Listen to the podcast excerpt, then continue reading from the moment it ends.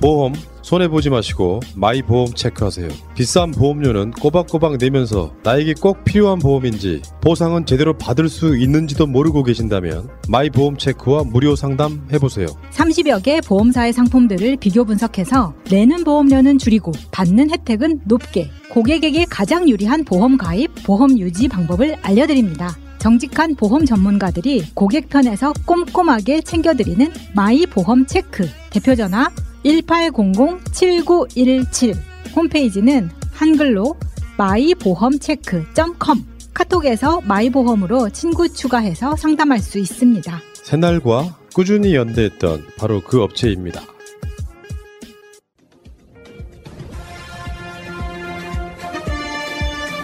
꼭 알아야 할 어제의 뉴스. 민주당은 오늘 오후 4시 반쯤 국회 법제사법위원장직을 양보할 수 있다는 뜻을 밝혔고 바로 여야 원내수석부대표가 만나긴 했는데요. 합의에 도달하진 못했습니다. 민주당이 다음 주 월요일을 답변 시한으로 정한 만큼 좀 더 상황을 지켜봐야 할 것 같습니다. 박홍근 민주당 원내대표는 1박 2일의 의원 워크숍을 마치고 돌아와서 연 기자 간담회에서 민생을 최우선으로 하는 정치로 당을 쇄신하고 국민의 마음을 얻기 위해 이 같은 결정을 내렸다고 밝혔습니다. 국회를 조속히 정상화해서 국민의 편에 서서 민생과 경제를 우선 챙기고 윤석열 정권의 독주를 막는데 민주당이 더 적극 나서야 할 때라고 조건이 없는 건 아닙니다. 민주당은 국민의힘도 지난 5월 검찰의 수사권 분리 법안을 추진할 때 여야가 합의했던 약속을 지키라고 촉구했는데요. 중수청 설립 등 후속 조치를 논의할 사법개혁특위 구성에 협조하라는 겁니다. 또 수사기소권 분리법이 무효라며 제기한 헌법소원 등도 취하하라고 요구했습니다. 원구성이 미뤄지면서 장관 후보자들에 대한 인사청문회 일정도 멈춘 상태인데요. 김승희, 박순애 장관 후보자 등 3명에 대한 인사청문 요청 재송부 시한이 29일인데 일단 민주당은 다음 주 월요일 국민의힘의 답변을 보고 판단하겠다고 밝혔습니다. 또 윤석열 대통령을 향해서는 국회가 협상을 하고 있는데 임명 강행은 용납할 수 없다고 경고했습니다. 민주당의 제안에 대해 국민의힘 권성동 원내대표는 법사위를 넘겨주기로 한 결정은 다행이라는 입장을 내놨습니다. 하지만 사법개혁 특위를 구성하자는 제안에 대해서는 이른바 검수완박은 국민들로부터 거부당한 사안이라며 부정적인 입장을 밝혀서 최종 합의에 이르기까지는 난항이 예상됩니다. 지금까지 국회에서 MBC 뉴스 남여정입니다. 소속 의원 155명이 참석한 가운데 이틀 동안 진행된 민주당 워크숍. 토론의 내용은 다름 아닌 이재명 의원이 당대표에 출마하는지에 집중됐습니다. 주제 없이 진행된 자유 토론에서 이 의원이 보궐선거에 나와선 안 됐다는 얘기와 전당대회에 이 의원이 출마해선 안 된다는 발언이 나온 걸로 전해졌습니다. 일부 초선 의원들은 선거 패배에 책임이 있는 사람은 물러나 있어야 한다는 취지로도 말했습니다. 특히 이어진 조별 토론에선 당대표 자리를 놓고 기싸움을 벌이고 있는 홍영표 의원과 이 의원이 한조가 됐습니다. 두 사람은 이 자리에서 미묘한 신경전을 벌인 걸로 파악되었습니다. 홍 의원이 대권 후보에게 전당대회 출마는 도움이 되지 않는다는 취지의 말을 했고 이 의원은 전당대회에 나가는 것이 개인적으로는 손해일 수 있다며 고민하고 있다고 답했다고 참석자들은 전했습니다. 이재명 의원님은 지금 계속 백팔 번내 중 것으로 알고 있습니다. 일부 저 참석자는 좀 조속한 결단을 내려달라. 다른 조별 토론에서도 찬반 의견들이 오갔는데 누구 보고 나오라 나오지 마라 하는 것은 민주주의가 아니다는 반론도 있었습니다. 이 의원은 워크숍을 마치면서도 여전히 당대표 출마에 대해선 답변을 피했습니다. 왜 토론에서 불출마 얘기가 나왔다는 지금 경제가 매우 어려운 상황이고 어, 국민들의 고통이 참으로 극심합니다. 친 이재명계 의원들은 비대위가 지도체제를 어떻게 정립하느냐에 달렸다면서도 현재로서는 다른 대안이 없지 않느냐며 이 의원의 출마에 무게를 싣고 있습니다. JTBC 연지환입니다. 해양수산부 공무원 피격 사건과 관련한 여야 공방도 거세지고 있습니다. 국민의힘은 당시 청와대가 월북몰이를 했다며 문재인 전 대통령의 책임론을 전면에 내세웠고 민주당은 국민의힘이 거짓말로 대국민 사기극을 벌이고 있다. 야비한 행태라고 비판했습니다. 당시 청와대 인사들과 민주당은 사실과 다르다고 정면으로 반박하고 있습니다. 서주석 당시 안보실 1차장은 당시 여러 갈래의 군 특수 감청 정보를 분석하면 월북 정황이 확인된다고 강조했습니다. 전체 사이를 보면 좀 더 이해할 수 있을 것으로 봅니다. 저희가 이례적으로 아주 긴 그런 SI 첩보가 당시에 있었고요. 수사 개입 의혹을 받은 민정수석실 행정관 측도 재직 당시 해양경찰청을 방문한 적이 없고 수사 방향 의견을 전달한 바도 없다고 반박했습니다. 민주당은 우리 국민이 북한 영해에서 발견된 특수 상황에서 사실 확인과 투명한 공개에 최선을 다했다고 강조했습니다. 그리고 안보자산 공개의 어려움을 전 정부 공격 소재로 활용하는 데 급급한 여당의 행태는 치졸하다 못해 야비하다며 거짓말로 대국민 사기극을 벌이고 있다고도 비판했습니다. 정보를 제대로 공개하지도 않으면서 또 증거를 제대로 제시하지도 않으면서 왜곡과 선동만 하고 있다. 민주당은 또 해경 지도부가 사의를 표명한 것을 두고 군과 해경은 당시 최선을 다했다며 아무런 잘못이 없다고 주장했습니다. MBC 뉴스 구민지입니다. 어제 배현진 의원의 악수 요청을 거부하며 둘 사이 앙금을 그대로 드러낸 이준석 대표. 이어진 비공개 회의에서도 당을 위해 얘기하면 대표가 들으라는 베이 의원의 말에 이 대표가 어따 대고 지적질이냐며 충돌은 계속된 걸로 전해졌습니다. 당 지도부의 내용이 계속되자 장재현 의원은 이게 대통령을 도와주는 정당이냐, 대통령이 보고 무슨 생각을 하겠냐, 부담이 돼선 안 된다며 쓴소리를 던졌습니다. 그러자 이 대표가 발끈했습니다. 이 대표는 SNS에 미끼를 안 불었더니 드디어 직접 쏘기 시작한다며 장 의원의 인터뷰 기사를 공유했습니다. 이어 다음 주 내내 간장 한 사발을 할 것 같다고 적었는데 안철수 의원을 빗댄 간철수와 장재현 의원을 겨냥하며 다음 주부터 직접 공격에 나서겠다고 예고했습니다. 이 대표 측은 그동안 윤리위 징계는 물론 안 의원이 친윤계 정점식 의원을 최고위원에 추천한 배후에 윤핵관의 핵심인 장 의원이 있다고 의심해왔습니다.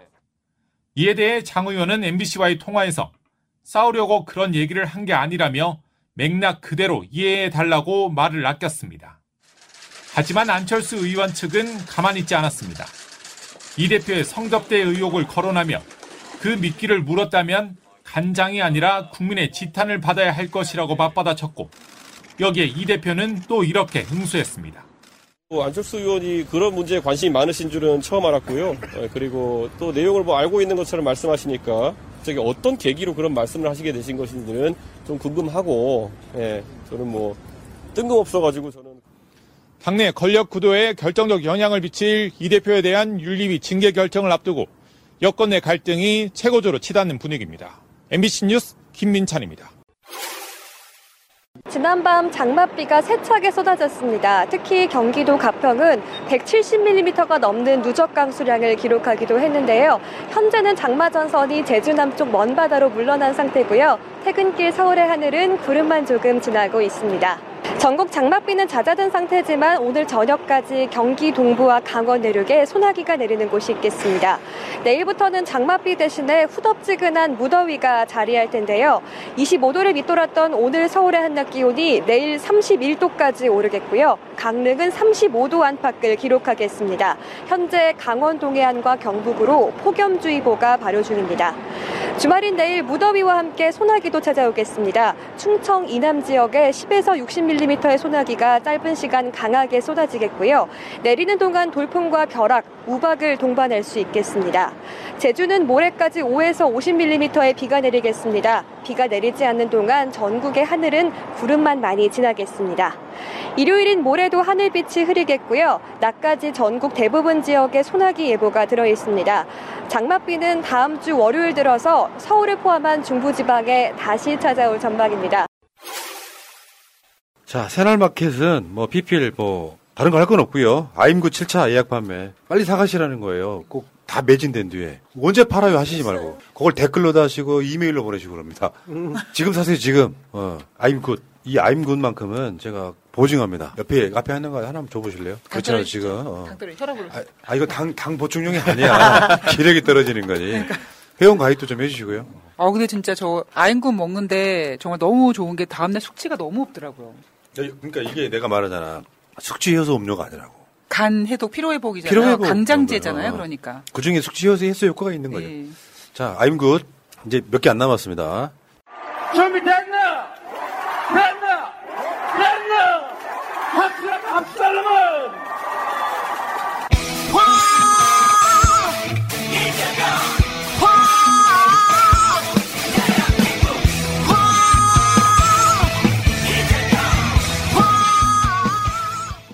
댓글창 보고 빵 터졌네.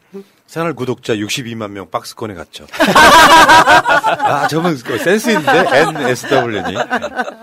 엄청난 속보입니다. 잊지 않으셨죠? 하트를 꼭 눌러주세요. 오늘도 감사합니다. 초유의 사태가 하나 났어요.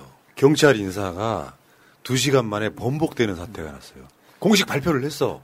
인사가 이렇게 났다고. 근데 이게 어떤 상황이냐? 결국은 경찰 힘빼기다.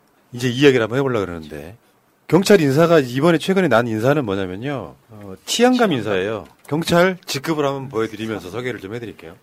경위 이상의 경찰 계급 및 직제. 그러니까 지금 경찰 중앙의 경찰청장은 치안총감이에요. 그리고 치안정감은 경찰청 차장하고 경찰 대학장하고 서울, 부산, 인천, 경기 지방 경찰청장이 치안 정감이에요. 지금 인사가 난 게 치안감인데 요거는 경찰청 내에서는 국장급 그리고 지방 경찰청장 등이 치안감입니다. 요 인사를 경찰청이 발표를 했는데 이게 두 시간 만에 뒤집혔어. 요거는 야 요거 요거 보면서 그 속내가 그냥 너무 뻔히 보여갖고 일단 봐봐요. 일단 이 상황이 벌어지면서 경찰 내에서는 권력의 개가 되지 않겠다는 그 부글부글 한다는 게 경찰들은 알고 있는 거예요. 경찰 길들이기라는 거. 첫 번째 행안부 내 경찰국 신설 반대하고 있죠. 통제하겠다는 거니까 다음에 인사도 번복했죠. 경찰들이 지금 내부적으로 난리가 났다. 그래서 이게 지금 어디까지 온 거냐면은 경찰국을 신설하는 게 탄핵 사유다. 지금 행안부 장관 탄핵 사유다까지 이야기가 나오고 있는 거예요. 근데 여기까지 그렇다 쳐. 이제 분석을 좀 해드리면 윤석열이 더 스태핑하면서 인사 번복 뭐 이거에 대해서 윤석열이 한 말이에요. 인사 번복은 국기문란입니다. 국기문란이래. 그러니까 민주당은 이제 그러면 이게 문- 윤석열 정부에 일어난 사건이 아니냐. 이건 셀프 국기문란이냐 이렇게 얘기한 거예요. 근데 그 흐름을 좀 이해를 해주시면 되는 게 어떤 거냐면 경찰청에서 그러니까 지금 경찰청장이 있잖아요. 문재인 정부에서 임명한 경찰청장 김창용 경찰청장이 임기가 다음 달까지거든요. 그 임기는 이제 곧 끝나가요. 근데 경찰청에서 치안감 승진 뭐 이거 인사 이동 명단을 행안부에 보내고 행안부에서 오케이 한 사안이에요. 그래서 이제 경찰청에서는 이게 그 인사 명단이 그대로 나갈 거라고 생각하고 발표한 측면이 있고 요거를 대통령실이 튼 거예요. 어떻게 보면은 저 대통령하고 이 행안부 장관하고 뭔가 짜고 치는 고스톱일 수도 있지 않을까. 이게 어떻게 보면 성동격서처럼 지금 경찰국 신설 관련해 가지고 문제가 제기되니까 그 부분을 약간 돌리기 위해서 이번 인사 문제를 자기들 문제 없는데 경찰이 지금 내부 이런 부분들로 하고 있다는 식으로 뭔가 비판거리를 만들려고 하고 있는 것이 아닌가 생각을 좀 하고 있습니다. 근데 말씀하신 것 경찰 내부에서는 이미 행안부하고 얘기가 다 된 것이고 그래서 이제 이런 부분 있다라고 발표를 하는 것인데 대통령이 야 내가 사인 안 했는데 왜 니들 마음대로 해? 이거 아니, 그러니까 조금만 더 디테일을 이야기해드리면 경찰청에서 행안부로 파견 나간 직제가 하나 있어요. 이게 치안정책관이라고 하는 거예요. 경찰청에서 치안정책관을 통해서 행안부하고 조율을 하는데 행안부가 경찰청과만 조율을 한 게 아니라 대통령실 인사비서관하고 조율까지 끝난 최종안이었다고 이게. 그래서 경찰 입장에서는 이걸 발표를 한 거예요. 근데 갑자기 저거 잘못된 인사야라고 대통령실이 튼 사건이야. 근데 이거를 김물란 뭐 국기문란이라고? 진짜 이거 어디 정리가 안 되잖아요. 너무 말이 안 돼서. 근데 제가 아까 그 성동격서란 얘기를 했지만 어떻게 보면 한편으로 경찰 길들이기 위한 짜고 치는 고스톱이다라는 게 추측 가능한 범위 아닙니까? 합리적인 추측이 되지 않아요? 왜냐하면 지금 아까 말씀드린 경찰국을 다시 설립하는 문제에 대해서 어디 쪽이었죠? 전체 경찰들이 지금 집단 시위도 하고 있습니다. 언론에서 크게 다루지도 않지만 이런 내부 반란을 잠재우기 위해서는 결국은 인사권을 쥐고 흔드는 건데 아까 말씀하신 대로 단계를 다 밟았거든요. 인사실의 조율도 거치고 했기 때문에 외부에 공개했는데 그러고도 다시 뒤집는다. 이거는 니들 그냥 이런 식으로 계속 할 거면 가만 안 둘 거야. 원포죠. 그러니까 이게 이제 김창룡 경찰청장이 어, 임기가 얼마 안 남기도 했지만 전 정권이 임명한 사람이잖아요. 근데 의도적으로 경찰청장 매기기 좀 그런 느낌이 좀 있잖아요. 발표까지 했는데 갑자기 두 시간 만에 이걸 뒤집어. 어저께 우리가 방송한 것 중에 그 결의말 큰 사전 이야기 혹시 보셨는지 알겠는데 관련 부처들이 다 통일부에서까지 추천한 인사가 있었어요. 그 결의말 큰 사전 이사장. 근데 갑자기 통일부에서 추천한 인사를 틀어버리고 탈북자를 남북 합작사업 이사장으로 집어넣어. 이런 게 진짜로 국기문란인 거예요. 시스템이 만들어져 있잖아. 내가 아무리 어떤 사람을 임명하고 싶어도 그 시스템 안에 들어있는 사람들이 추천권자가 추천한 거를 특별한 하자가 없으면 임명하는 게 맞거든요. 지금은 경찰청장 매기기 더 나아가서는 김창룡 너 지금 당장 그만둬 그 메시지에 가깝습니다. 그렇죠. 뭐. 그러니까 7월 달까지 기다릴 수 있다고 생각했는데 경찰국 신설 반대하는 거는 김창룡 현 경찰청장이 굉장히 앞장서서 반대하고 있거든. 그러니까 너 당장 그만두라는 사인을 이렇게 모욕 주기를 한 거예요. 그래놓고 국기문란 이래.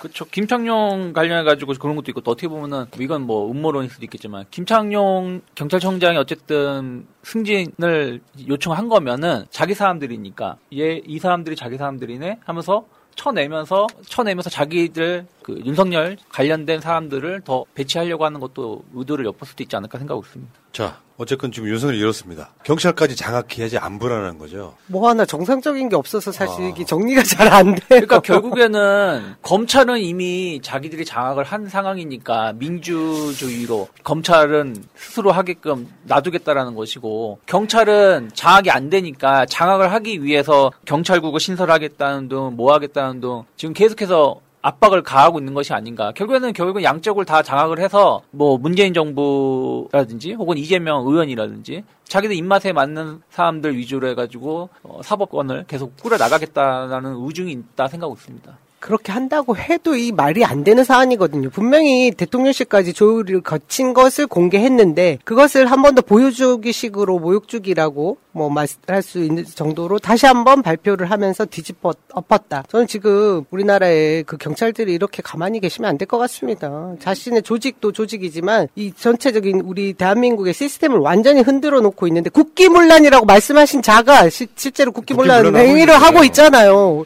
그냥 둬서 되겠습니까? 그러니까 문 대통령이 취임할 때 했던 말이에요. 제도로서의 민주주의. 그러니까 제도로서의 민주주의란 건 뭐냐면 그 제도를 만들어 놓으면 그 제도를 깨면 안 된다는 거예요. 그 틀 안에서 모든 걸 하겠다는 것. 우리가 문 대통령한테 고구마라고 느꼈던 것도 제도로만 하려니까. 근데 그 5년 동안 쌓아 올린 그 제도로서의 민주주의가 이자에 의해서 지금 이번에 뭐 이야기 할 거 되게 많은데 검 찰 인사위원회 같은 것도 있거든요. 무조건 내려찍지는 않아요. 근데 지금 검찰총장 인사위원회 같은 건 아예 만들어지고 있지도 않지 않습니까? 이 과정들을 거치면서 제도로서의 민주주의가 한 사람에 의해서 예를 들면 뭐 서해 피교 공무원 뭐 이 사건도 있잖아요. 나라의 시스템이 만들어져 있어. 법적, 제도적, 기술적인 문제가 만들어져 있어. 근데 대통령이라고 하는 자의 한마디에 그 방향성이 틀려 버리잖아요. 월북이라고 주장할 만한 여러 가지 환경들이라는 게 있음에도 불구하고 이거를 어떤 증거가 나타나지도 않았는데 방향성을 트는 것 자체가 그 시스템을 무너뜨리는 거거든. 독자적으로 뭔가를 하는, 그러니까 대통령이면 다 할 수 있다 같은 그 마인드는 김건희랑 같은 마인드를 갖고 있는 거라고 생각이 들고요. 요거는 지금 윤석열이 왜 이런 마일리지가 쌓이면 안 좋았냐면 검찰 내에서도 마찬가지고 경찰 내에서도 마찬가지고 출세하지 않는 자들은 결국엔 적이 되는 거거든요. 근데 어떤 인사를 할 때, 아, 이해가 돼. 이거 괜찮네? 라고 하면 승진을 안 했어도 사람들이 수긍을 하는데 모든 사람들이 수긍을 못 하는 가운데 특정 몇 사람을 위해서 적을 많이 만드는 과정. 그게 결국엔 지질로 나타나는 거거든요. 윤석열을 좋아하지 않는 사람들이 훨씬 많아지는 것. 그러면 대통령 직이 위험해진다니까요. 성열이 형, 내가 형이라고 이야기할게. 성열이 형, 이렇게 하면 본인한테 위험해지는 거예요. 좀 가르쳐 드리고 싶어요. 연락하세요, 저한테. 전화번호 제가 알고 있어요. 윤석열 전화번호 뒷자리만 내가 알려드릴게. 우와. 왜? 뒷자리만. 그건 나머지 괜찮잖아. 앞부분을 맞춰보겠습니다. 한번 조합해 보겠습니다. 윤석열 전화번호 뒷자리가 572 하나. 아 역시 5가 들어가는군요. 네. 전화하세요. 전화하세요. 어. 근데 그 생각해보니까 저분은 내 전화번호를 모르는구나.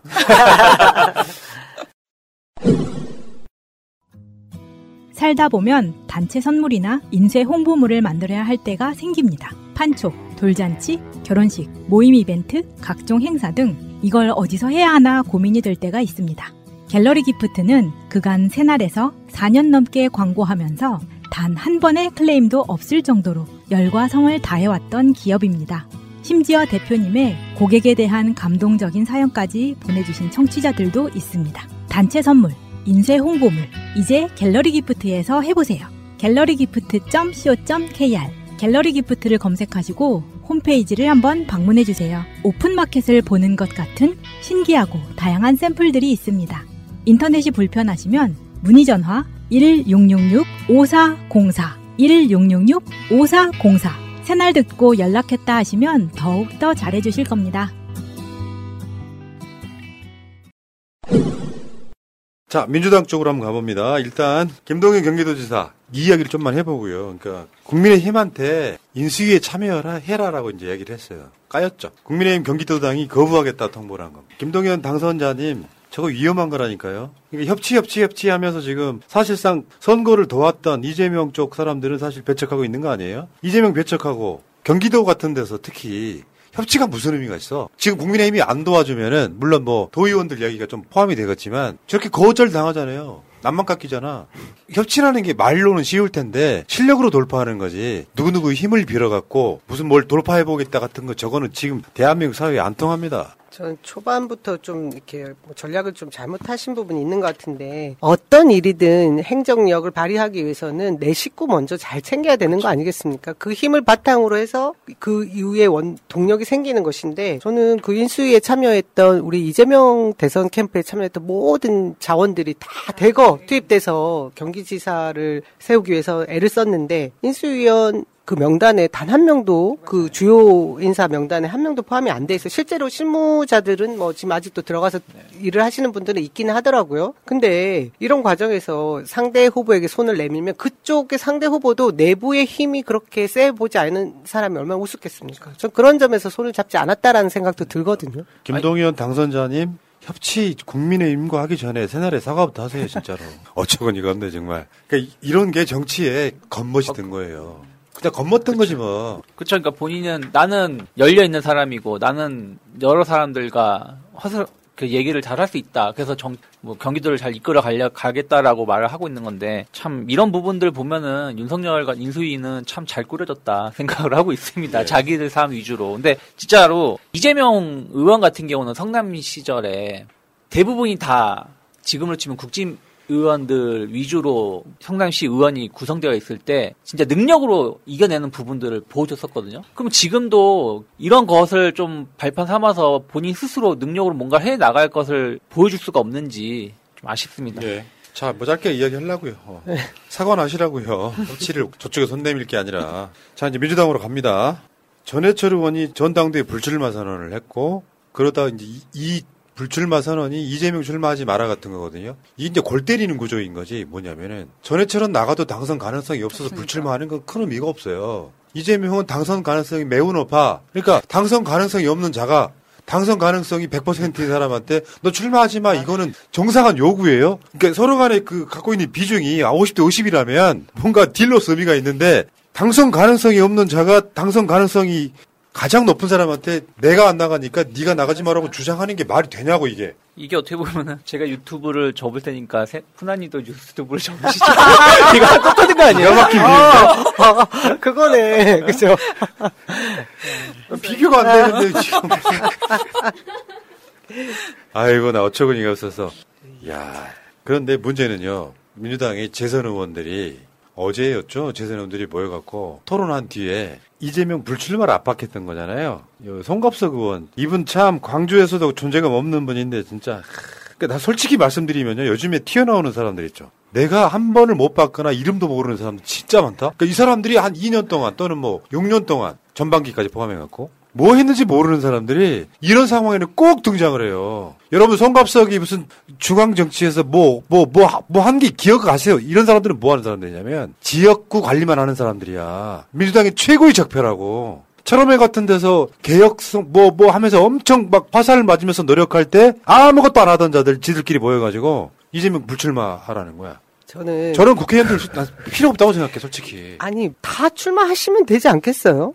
그 당을 위하는 마음이 있고 지금 민주당의 그 앞으로의 미래를 위해서 자기 스스로 뭔가 뭐 계획이 있어서 이런 말씀들을 하는 거예요. 본인들의 그 의견들을 피력하는 건데 넌 안 돼, 뭐 넌 돼. 이런 표현을 할 필요가 뭐가 있냐고요. 내가 이런 가치를 주장하면서 민주당의 앞날을 바꿔 나가 보겠다, 뭐 개혁하겠다 어떤 이런 의지를 피력하면 되는 시간 아닙니까 지금이? 다음 달이면 이제 다다음 달은 바로 전당대회 이뤄질 거거든요. 이 모습들 전체가 이전에 왜 2014년에 우리 문재인 대표 세우기 전에 정세균, 박지원, 문, 뭐 이분들 다 출마하지 말라고 했던 새정치민주연합의 30인 그러니까 이 과정들이 역사가 계속해서 돌고 도는 부분이 있는 것 같은데 결국 어떻게 됐습니까? 문재인 대통령 저기 대표 되셨고 이후에 또 대통령도 되셨던 그 과정들이 있는데 다 밟아봤던 그 전철을 또 다시 밟고 있는 것이 참 어떻게 보면 좀 뭐라 그랬죠? 이 표현 그런데요. 같지 않습니다. 그리고 제가 되게 재밌는 거에 이제 어떤 분이 페이스북에 이 글을 올려놨던데 그 얘기가 너무 재밌었어요. 어떤 남성 한 분이 그 트렁크 있죠 팬티 우리 그 사각 팬티 트렁크 트렁크를 지나고 길이가 좀 길어서 그걸 입고 바지 같이 보일 것 같아서 슈퍼를 가서 음료수를 한번 사본 거예요. 근데 아무 반응이 없어서 그 다음에 당구장도 가고 술도 마시고 했더니 하루는 엄마가 너 슈퍼 아줌마가 걱정하더라. 트렁크 입고 다닌다고. 반스 입고 다닌다고. 그러니까 세상 사람이 다 알거든요. 왜 이러는지. 본인들만 모르는 것 같습니다. 그러니까 재선 의원 정도 되면 국회의원 6년 한 거거든요. 지금 현재로서는. 이런 사람들 모여갖고 평상시 때 문재인 정부가 뭐 한다고 할 때 존재감 없던 사람들이 꼭 이럴 때 나와가지고 뭐 그거잖아요. 대선 지선 패배에 책임 있는 분들은 출마하지 말라고 이야기하니까 아까 말한 유창희와 푸른나무처럼 비교가 그 어떤 무게감이 비교가 안 되는 한 당사자가 나와갖고 그 이야기를 하니까 전에처럼 어 그럼 나는 불출마 할게. 이거는 뭐겠냐면요. 서로 내통하고 있는 거예요. 재선 의원들이 이런 이야기 해주면 내가 불출마하면서 결국 뭐예요? 이재명 출마를 못하게 하는 용도로 써먹고 있는 거란 말이죠. 근데 이게 평상시 때 진짜로 민주당 개혁이나 뭔가 정부를 위해서 뛰었던 사람들이라면 공감력이 생길 텐데 어제 모인 사람들 보니까요 대략적으로 얼핏 얼핏 언론에 드러난 사진들 보니까 한 두 사람 말고 나머지 모르겠어. 내가 모르면 우리 국민들 다 모른다는 이야기예요. 그 사람들은 왜 인기가 없겠어요? 지역구만 가서 지역구 정치만 하고 있는 사람들이 이럴 때 갑툭튀로 나오는 거야. 그 지금 내가 알고 있기에 재선들이 꽤 숫자가 많은 걸로 알고 있는데 그 중에 반도 여기 참여를 안 했거든요. 저번에 고영인 씨가 초선들 모아놓고 뭐 더민초라고 우견이라고 이야기했잖아요. 실제로 거기에 참가 안 한 초선들이 훨씬 많습니다. 왜 이렇게 선전선동을 하는지 모르겠어. 또 거기에 참여하신 분들은 대부분 지역구가 좀 편하신 지역구인 경우도 많이 있잖아요. 그리고 저는 그렇게 생각해요. 아, 친문계든 이재명계든 무슨 누구계든 중요한 거는 아까 말씀하신 것처럼 나올 사람 다 나와서 당원들의 의견을 듣고 그 사람이 당을 이끌어 가고 1년 뒤, 2년 뒤에 평가를 받는 것인데 왜 이 부분을 자기는 내가 안 할 테니까 너 하지 마. 이런 식으로 갈라치기를 하려고 하고 왜 이런 식으로 누군가를 막으려고 하는지를 당원들은 다 알고 있는데 왜 본인들은 그걸 모른다고 생각하고 있는지. 그런데 전해철이 전당대회 출마 포기를 한 후에 서른 이재명 의원을 찾아갔다 그래요. 뻔하잖아. 아 근데 이해를 못하게 이 사람들 멘탈을. 그러니까 이재명 당신이 나오면 민주당이 죽어 이런 논리인가요? 왜 서로 간에 딜을 하려고 하죠? 그게 구시대 정치 아니에요? 네가 안 나오면 우리도 안 나갈 거야. 지금 해철이도 안 나온대. 너 나오지 마. 이거 아니에요. 그나마 서른은 대선 과정에서 내가 대장동 건으로 오해했다. 이재명한테 미안했다고 뭐 이런 감정이 좀 있는 것 같은데 100% 아니에요. 그러면 서른이 찾아가가지고 전해철 안 나온다니까 당신 나가시오 이런 건 안 했을 거 아니야. 아니, 이재명 포기하세요 후- 이럴 거 아니에요. 그러니까 이재명 후보한테 그때 이재명 후보한테 이제 대장동에 대해서 이제 약간 미안한 마음이 있었다라고 했으니까 오히려 그 서론이 이재명 의원님한테 가서 나오지 마십시오라고 하는 게 좀 먹힐 것 같아서 갔을 수도 있죠. 그래놓고 이재명 의원이 그거를 사실상 거절하면 이재명 독단적으로 그렇죠. 뭐이 아유 씨. 욕심 많다 막 이런 식으로. 저는 이거 뭐 그거와 별개로 좀 이렇게 뭐 전해철 의원이든 서른 의원이든 이재명 의원이든 뭐 다양한 분들이 서로 이렇게 만나서 직접적으로 대화를 하는 것이 정치라고 생각을 하긴 합니다. 근데 그 과정에 어떤 내용으로 좀 더 발전적인 방향으로 나가는 게 중요하겠죠. 자, 어, 상황들이 이런 건데 현실 정치의 현실 그 시점에 아주 즉흥적이고 말초적으로 반응하는 것과 지금 민주당이 정치하시는 분들께 제가 한 가지만 말씀드리면 시대를 보세요. 시대를 어디 80년대 조선일보나 읽던 그런 마인드를 갖고 와서 지금 시대를 예를 들면 적당하게 지금 개파 나눠먹기 해가지고 대리인들 내세워서 민주당 당대표가 어쩌고저쩌고 이런 상황이 되잖아요. 그런 상황이 되면 민주당 개혁 못합니다. 지금 민주당은 가장 힘센 사람이, 가장 개혁 의지가 강한 사람이 민주당을 황골 탈퇴, 분골 쇄신하지 않으면 민주당은 망한다는 게 정설이에요. 그냥 봐봐. 답이 나온다고. 리더십이 없는 자가 대리로 뭐 7군에 뭐네 해갖고 당대표가 되면 국회의장 김진표요. 법사위원장 국민의힘이요. 민주당 뭐 할 수 있겠어요? 어떤 개혁 법안 하나 처리 못하고 진짜로 약간 말한 윤석열이 말한 식물 그 상태에서 끝난단 말이죠. 국민이 바라는 건요. 대통령을 뺏긴 마당에 민주당이 윤석열 정부와 잘못 가고 있는 거 싸우라는 얘기예요. 아까 원전 뭐 안전 무시도 된다 같은 윤석열 발언에는 힘차게 세게 때리고 그래서 안전 무시할 수 없게 법안 만들고 할 일 되게 많은 거죠. 그런 민주당을 바라면 총선 때 한 번 더 밀어주고 총선을 민주당이 이겨버리잖아요. 윤석열 남은 기간 식물되는 거예요. 근데 이 타이밍에 대리인들 나가가지고 뭐 이재명계 나오지 마, 이낙연계 나오지 마, 나눠먹기를 하고 서로 간에 절충을 하잖아요. 어떤 상황이 벌어질 것 같아요? 이 이재명 나오지 말라고 하는 사람들은 공천권 갖고 그러는 거 아니야? 공천권 갖고 공천 근데 공천권 갖고라는 말도 좀 어폐가 있는 게 지금은 다 그래도 대부분 경선 통해서 시스템으로 공천하잖아요. 나는 내가 알고 있기에 이재명 의원이 당 대표가 된다고 해서 친박계 의원들 공천을 학살할 사람 아니라는 건 내가 너무나 정확히 잘 알아요. 못하죠. 못합니다. 그런 소리 들을까봐 못하는 거야. 오히려 난 그건 오히려 우러스러운 것 중에 하나야. 근데 이 사람들은 고- 공천권에 관련해서 물론 이런 측면이 있죠. 당원들이 상향식으로 공천을 하게 되면 이재명 당대표일 경우엔 상당 부분 당의 분위기가 바뀌는 건 맞을 거예요. 그렇지만 현실적으로 공천권 갖고 있는데 이 사람들이 윤석열과 잘 싸우기 위해서 이재명 나오지 말라고 하는 게 아니잖아요. 이건 굉장히 심각한 문제가 있다. 그리고 조금 박해 중에 김혜영. 김혜영이 지금 지방선거 결과를 책임지고 지역위원장을 사퇴했더라고. 그 좋은 걸. 내가 봤을 때는 현실적 분위기에서 김혜영이 사퇴를 해도 나중에 분위기가 부울경에서 좋아지면 그 자리 다시 들어갑니다. 근데 내가 나는 책임지고 사퇴한다는 의미에서 사실이 반 이재명이라고 봐도 되거든. 이 사람은 그런 의미에서 약간 쇼하는 느낌이 좀 있다 이런 생각이 듭니다. 그뭐 지금 다뭐 색안경을 끼고 보게 되게 되고 있지만 결국에는 항상 이 사람들의 말은 그거잖아요. 대선의 최고의 책임자는 이재명 후보였고 또 이번 지방선거의 책임자는 이재명 의원이다. 이재명 의원은 책임을 지지 않는데 나는 책임을 지겠다. 어. 근데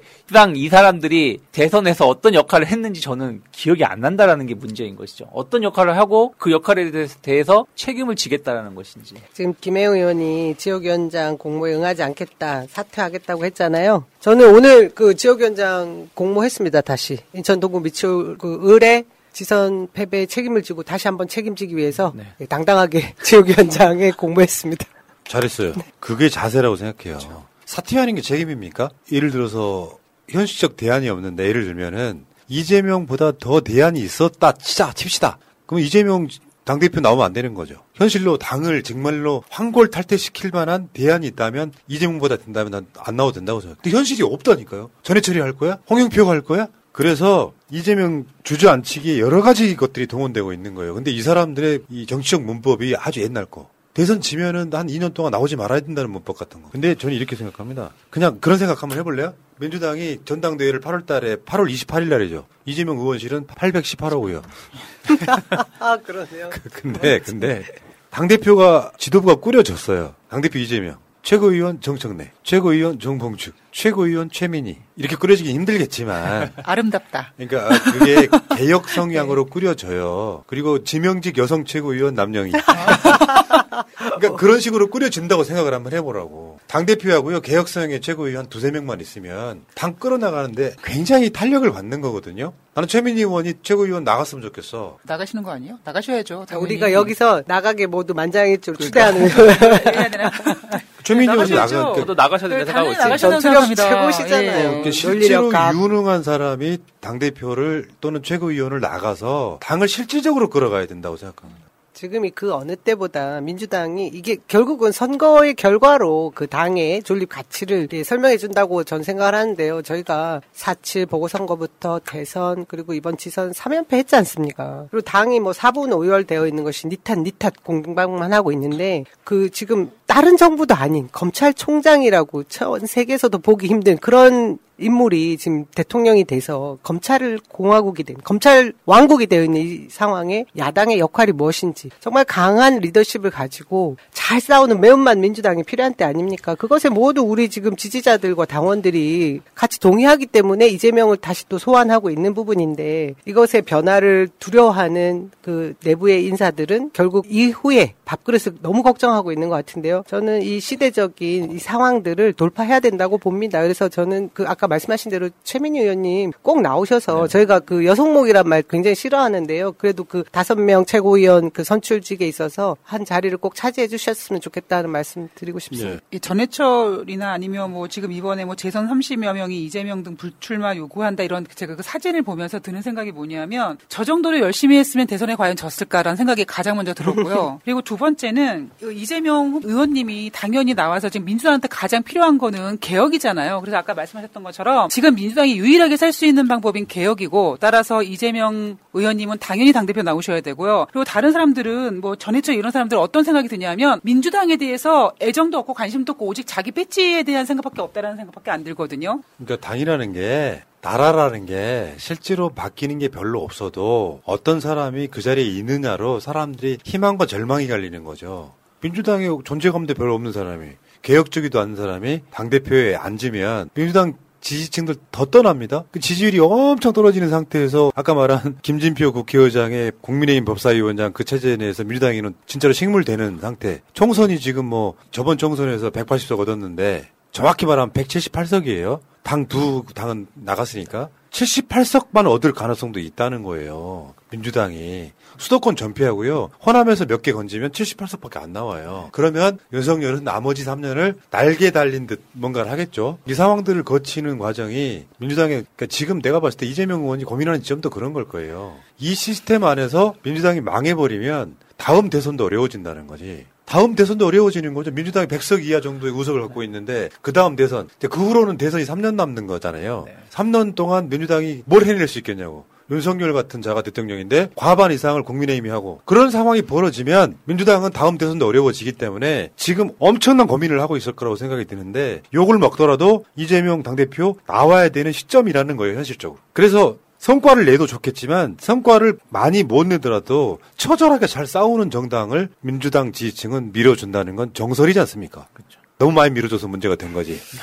130석 갖고 막 4 플러스 1 이렇게 해가지고 막 법들 통과시키니까 국민들이 야 민주당 잘하네. 그리고 180석 밀어줬더니 아무것도 안 해가지고 욕 먹고 지금. 자 어쨌건 최민희 의원이나 뭐 이런 분들 다뭐 정청래 의원은 그렇고 혹시 최민희 의원님이 이 방송 오늘 방송 실시간으로 보고 계실지 모르겠는데 최고위원 나오십시오. 그 나와 네. 예를 들어서 나올 수 있는 사람 다 나와요. 최민희, 정봉주, 정청래. 정청래 의원님은 사실상 선언하신 거나 다름없던데요. 네. 언론 보니까. 이거 당 대표 출마 선언을 했는데 연대 차원이죠. 그렇죠. 다 나오셔 가지고 여기서 이제 중간 중간에 이제 걸러지는 과정이 있을 거고 서로 간에 교통 정리가 잘 되고 나서 최소한 이재명 당 대표의 개혁적 성향의 최고위원들 3명 정도만 있어도요 당 끌어가는데 아주 무리 없거든요. 다른 계보가 최고위원 한두 명 더 가져갈 수도 있고 그리고 웬만하면은 특정인의 이야기를 듣고 누구 누구는 나오면 안 돼 같은 이야기는 하지 마세요. 왜 어떤 사람이 특정히 하는 말이 그게 진실이 돼서 좋은 정치인 누군가를 막 악마화 시키는 데 동원되죠? 그러지 말아달라는 거예요. 저는 그런 거 진짜로 싫어합니다. 코미디 아내가 좋아해. 코미디 남성들의 고민 해결사. 매일매일 신혼처럼. 코미디 이 밤을 뜨겁게. 코미디 밤새도록 살아남아요. 자신감이 넘쳐요 남성 기능 강화엔 코코메디. 대표 번호 080-255-0000 최강욱 의원 건으로 한번 가볼게요. 민주당 자체가 뭐 전당대 룰도 해야 되고 막 여러 가지 뭐 지도체제도 막 해야 되고 하는데 최강욱 징계에 지금 수렁에 빠졌다 이렇게 표현하잖아요. 상당수의 지지층들이 최강욱 의원 징계에 분노하고 있는 거. 그러면서 지금 비대위가 하는 일에는 관심이 사라진 상황이죠. 우상호 위원장이 지금 뭐 윤리 심판원의 결정을 존중한다. 존중한다고 뭐 하면서 이제 이- 여기에 대해서는 뭐, 뭐 어쩌다 이렇게 이야기하고 있잖아요. 물론 이제 최강욱 의원이 재심 신청을 했기 때문에 그 결과가 또 나와봐야 알겠지만 근데 결국에는 지금 민주당이 박지연 발 최강욱 징계건이 지금 상당히 좀 어려워진 거죠 지금 현실적으로. 왜 우리가 스스로가 이런 식으로 그 발목을 잡는 것인지 스스로 발등에 도끼를 찍는 것인지 솔직히 저 이해를 못 하겠습니다. 뭐 다들 뭐 이거는 뭐 그 앞에서도 전날이나 뭐 전전날이나 비슷한 얘기를 많이 하셨겠지만 일단은 확실한 내용이 없는 것이고 이게 짤짤이 표현인지 아니면은 딸딸이 표현인 것인지 정확하게 내용이 없는 것이고 또 하나가 피해자가 없는 것이고 또 그 당시에 그 온라인 회의 참석을 했을 때 여성분이 단 한 분도 없었던 것이고, 아, 물론 그렇다고 해서 남자들끼리 음담패설을 해도 된다는 뜻은 아니에요. 하지만 그런 내용 자체에 대해서 명확한 내용이 없는데 이것을 가지고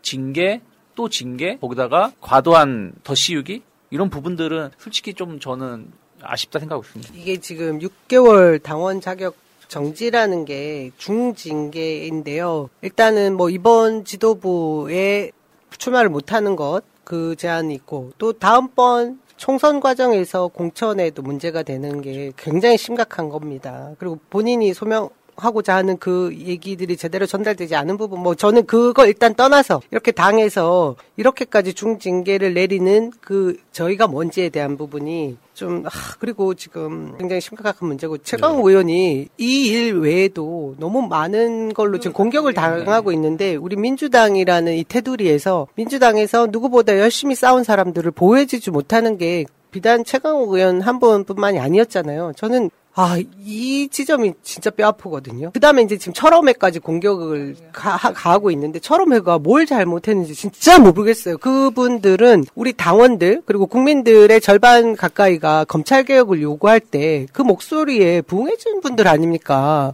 국민들이 요구하는 사항을 최대한 애를 쓴 그 입법 과제를 다 수행한 그 단체를 두고 계속해서 공격하는 것은 보수 언론의 프레임이고 국민의힘의 공격거리인데 거기에 부안해동하는 우리 내부의 그 인사들. 아, 전 도저히 이게 이해가 안 되거든요. 그러니까 최강욱을 싫어하는 일정 정도의 엄청난 규모의 세력이 있는 거예요. 우리는 봤을 때 최강욱은 거의 완전체거든요. 실제로 최강욱 의원실에서 일했던 비서 오자진. 출신이 최강욱의 이야기를 이렇게 페이스북에 한 거를 봤거든요. 와, 어떤 느낌이냐면은 나도 최강욱 의원을 뭐 전혀 모른다고 할 수 없잖아요. 굉장히 신중한 사람이고 성인지 감수성 정말 뛰어난 사람이고 요거를 최강욱을 오해할 수 있는 지지하면서 오해할 수 있는 사람이 야뭐 아재가 그런 농담할 수 있지 하는 그런 정도의 캐릭터가 아니라는 것이 가장 큰 문제예요. 최강욱 술도 안 먹어요. 기억력 엄청 좋고 끊임없이 공부하는 사람이고 특히 난 다 한다고 생각해도 성인지 감수성에 대해서 본인이 어마 얼마나 공부했는지에 대한 그 미담 이런 거 있잖아요. 주말에는 최강욱 의원실 의원들은 쉰대요. 그리고 주말에 또는 어떤 어떤 특정한 일을 하려고 할 때 최강욱 의원실에서 운전도 하지 안 시키고 본인이 직접 대중교통이나 본 직접 운전해 가는 경우가 다반사라고 해요. 그러니까 권위의식이라고는 일도 없고 되게 어떻게 보면 남들한테 무섭게 보이는데 사실 알고 보면 굉장히 인간성 좋은 동네 형 같은 그런 캐릭터에 좀 가깝습니다. 근데 최강욱이라고 하는 캐릭터는 또 지금 현재 조국 장관과 연동이 돼 있잖아요. 재판도 가- 받고 있는 부분이 있고. 그래서 조국 장관에 대해서 뭐 대선 패배 뭐 저쩌고 이거 조국 다시다 아직도 그런 얘기 하는 사람이 일부가 있잖아요. 그 중에 하나가 누구였냐면 박지원이었어요. 그 과정이 이렇다 보니까 조국 싫어하는 사람 최강욱 싫어하고 그 싫어하는 사람들이 대선이나 뭐 지선 패배나 뭐 요- 요런 거를 다 조국이나 최강욱 탓이다 이렇게 몰아가는 측면이 분명히 있고. 근데 좀 상식 밖으로 박지영이 너무 좀 심하게 분탕질하잖아 지금 그러니까 분탕 자체가 최강욱 중징계해라 징계가 중징계가 나오니까 이거 중 징계가 좀 약간 미약하다. 약하다 최강욱 의원 입장에 나오니까 또 거기 대놓고 또 또 뭔가 뭐라고 비판하고 이거는 심지어 김남국 의원까지 징계하라고 할 때는 그건 제가 볼 때 이 상식선을 넘어도 너무 넘은 거죠. 아니 진짜 피해자로 규정해야 되는 거 아닙니까? 그러니까요. 본인 논리대로라면? 아니, 그러니까 저 뭐 이런 말이 여기에 좀 맞는 논외가 될 수 있겠지만 열린민주당이 합박 합병 합당을 하고 나서 왜 이렇게 열린민주당 사람들을 못 잡아먹어서 안달인 것인지 그리고 열린민주당 입장에서는 괜히 합당을 했다 오히려 밖에서 제 2의 전당 그 야당으로 있었을 때 오히려 더 민주당을 도와주고 더 뭔가를 더 힘있게 푸시 있게 도와줄 수 있었는데 오히려 지금 민주당 안에 들어와서는 더 힘을 못 내고 있는 거잖아요. 그 주변 압박 때문에. 진짜 과거로 돌아갈 수 있어, 있다라면 합당을 하지 않은 게 맞았다 생각을 좀 하고 있습니다. 이제 뭐 그 이야기는 이미 엎질러진 물인데 이제 굳이 할 필요는 없는 얘기 같고요. 박지원 자체가 이제 뭐 그런 소문들이 막 돌죠. 예민한 이야기긴 한데 아빠 찬스다 해가지고 이제 소문이 돌고 거기다가 이제 이광재 의원까지 이제 폭탄을 맞게 되는 상황이 있는데 사실인 것도 있고 전혀 사실이 아닌 것도 있죠. 그러니까 어디까지가 사실인가요? 이광재 의원 친구가 박지원 아빠인 건 맞아요? 네, 제가 그 부분에 대한 확실한 팩트를 아는 이유가 아, 뭐 이 전 과정에 이상하게 제가 그 박지원 비대위원장이 임명되기 전후에 그 주변에 계신 많은 분들이 저를 그 뭐 비대위원장 비서실장까지 임명 뭐 이렇게 돕게 뭐 그런 추천까지 하는 과정들 때문에 어떤 사람들이 메시지를 관리했고 그 뒤에 비서실장 자리에 누가 갔고 이런 과정들을 다 알게 됐거든요. 그리고 영입되는 과정도 들었었는데 실제로 그 하, 저는 이 박지원 비대위원장이 비대위원장이 되기 전에 대선 과정에 영입되어서 이 대선 막바지에 2030 여성들에게 이재명 후보가 악마화됐던 부분을 상쇄시켜주는 좋은 영향을 발휘했고 실제로 그것이 투표에 큰 영향을 미쳤지 않습니까? 거기까지 인정. 예, 인정. 인정. 어, 그러니까 저희가. 그 이후에 하루라도 더 있었다라고 하면 이재명 후보가 이겼을지도 모르겠다고 할 정도의 바람이 부른 건 맞거든요. 그게 그 박지원의 공로라고 저는 생각합니다. 그 과정에서 많은 사람들이 여기저기서 이 여성의 2030을 대표할 수 있는 인사가 필요해서 당 에다가 이 박지원 불꽃 추적단의 그 활약상을 알기 때문에 많은 사람이 추천했다고 제가 들었어요. 그리고 그 추천한 과정에 남자 유권자들과 또 갈라치기 되는 부분이 있기 때문에 보류해야 된다고 해서 그 대선 그 긴박한 과정에서도 일단은 보류된 게 한 달 이상 간 거예요. 근데 어떻게 보면 여성의 표가 굉장히 중요하다고 생각을 했기 때문에 영입이 됐고 그 과정에 원주라는 이제 같은 공통점 때문에 지금 이광재 의원이 이제 얘기가 오- 오르내리고 있는데 저는 그것을 다 묶어서 지금 이 박지원 비대위원장이 비대위원장으로서 우리한테 적합하지 않은 그 행동들을 다 이광재 의원까지 묶어서 어떤 얘기를 하는 것은 지극히 음모론적이다. 그것은 수정해야 될 부분이 분명히 있고요. 지방선거 과정에 있어서 그 후보자였습니다. 이광재 후보는 강원도지사 후보도 출마하지 않아도 되는 지역이었지만 누구도 출마할 수 없는 상황이었고 후보군이 없던 상황에 희생을 한 부분이 분명히 있는데 그것까지 다 지금 마치 박지원 책임론이 뒤집혀지면서 뭐 문제가 되는 부분은 얼마 전에 인터뷰 때 이- 이광재 전 의원이 이재명, 뭐 전해철, 홍영표 뭐 이런 대- 대표로 나오면 안 되겠다라는 자신의 소신을 밝힘과 동시에 이런 얘기까지 이제 제가 볼 때 덤탱이 쓰는 부분이 분명히 있는 것 같아요. 네, 그러니까 근데 그거- 그거- 사실은 전혀 다른 거는 저희가 구분을 해야 될 것 같습니다. 그러니까 우리 방송이 제일 이제 경계하는 게 그런 거예요. 예를 들어서 윤리심판원 명단이라고 막 돌려 가짜란 말이에요. 오히려 이번에 김혜재가 윤리심판위원 윤리위원인지를 처음 알았어. 그 김혜재 검찰개혁 반대했던 사람이야. 그 맥락은 알겠는데 윤리심판원 사람들 대부분 다수는 외부인사입니다. 외부인사. 근데 그 외부인사들이 보수적인 거지. 그러니까 지금 이제 그런 상황하고 예를 들어 논리라는 게 그런 거예요. 박지원의 아버지가 이광재 의원의 그러니까 전 의원이죠 이제는 이 의원의 친구인 건 맞다는 거죠. 친분이 있는 거 원주에서 어, 뭐 활동하시는 그 원주가 분이니까. 좁으니까요. 근데 그런데 이제 이- 논리를 확대시키면 안 된다는 거야. 뭔 말이냐면 이광재가 그래서 이재명을 저격했다. 그거 그것이 박지현이고 뭐 하면서 이 상태를 만들어 버리면 안 되는 거고요. 전혀 아닌 거죠. 그러니까 나는 아까도 그 비슷한 이야기 좀 했습니다만 특정한 어떤 사실이나 팩트를 갖고 무리하게 연결을 시켜서 자꾸 누군가를 악마화 시키는 거에 반대하는 사람이에요. 다른 방송이 다 그 이야기 할 때 우리는 팩트 체크를 하고 있었어요. 윤리심판원 명단도. 그래서 그 방송에서 이미 윤리심판원 명단 도는 거 잘못이다. 왜냐하면 거기에 친낙계 의원들이 엄청 많 그렇게 만들어 놓으면 윤리심판원 망하는 거야. 아마 그 중에 거의 서브하는 정도 역할을 김혜재 의원이 했을 거예요. 나머지는 대부분 예부 인사들이 오히려 박지원 뭐 관련해 박지원이 아니지 최강욱 의원 징계할 때 증인들 6명 중에 3대 3이었다 그러잖아요. 3대 3. 그러니까 그 말을.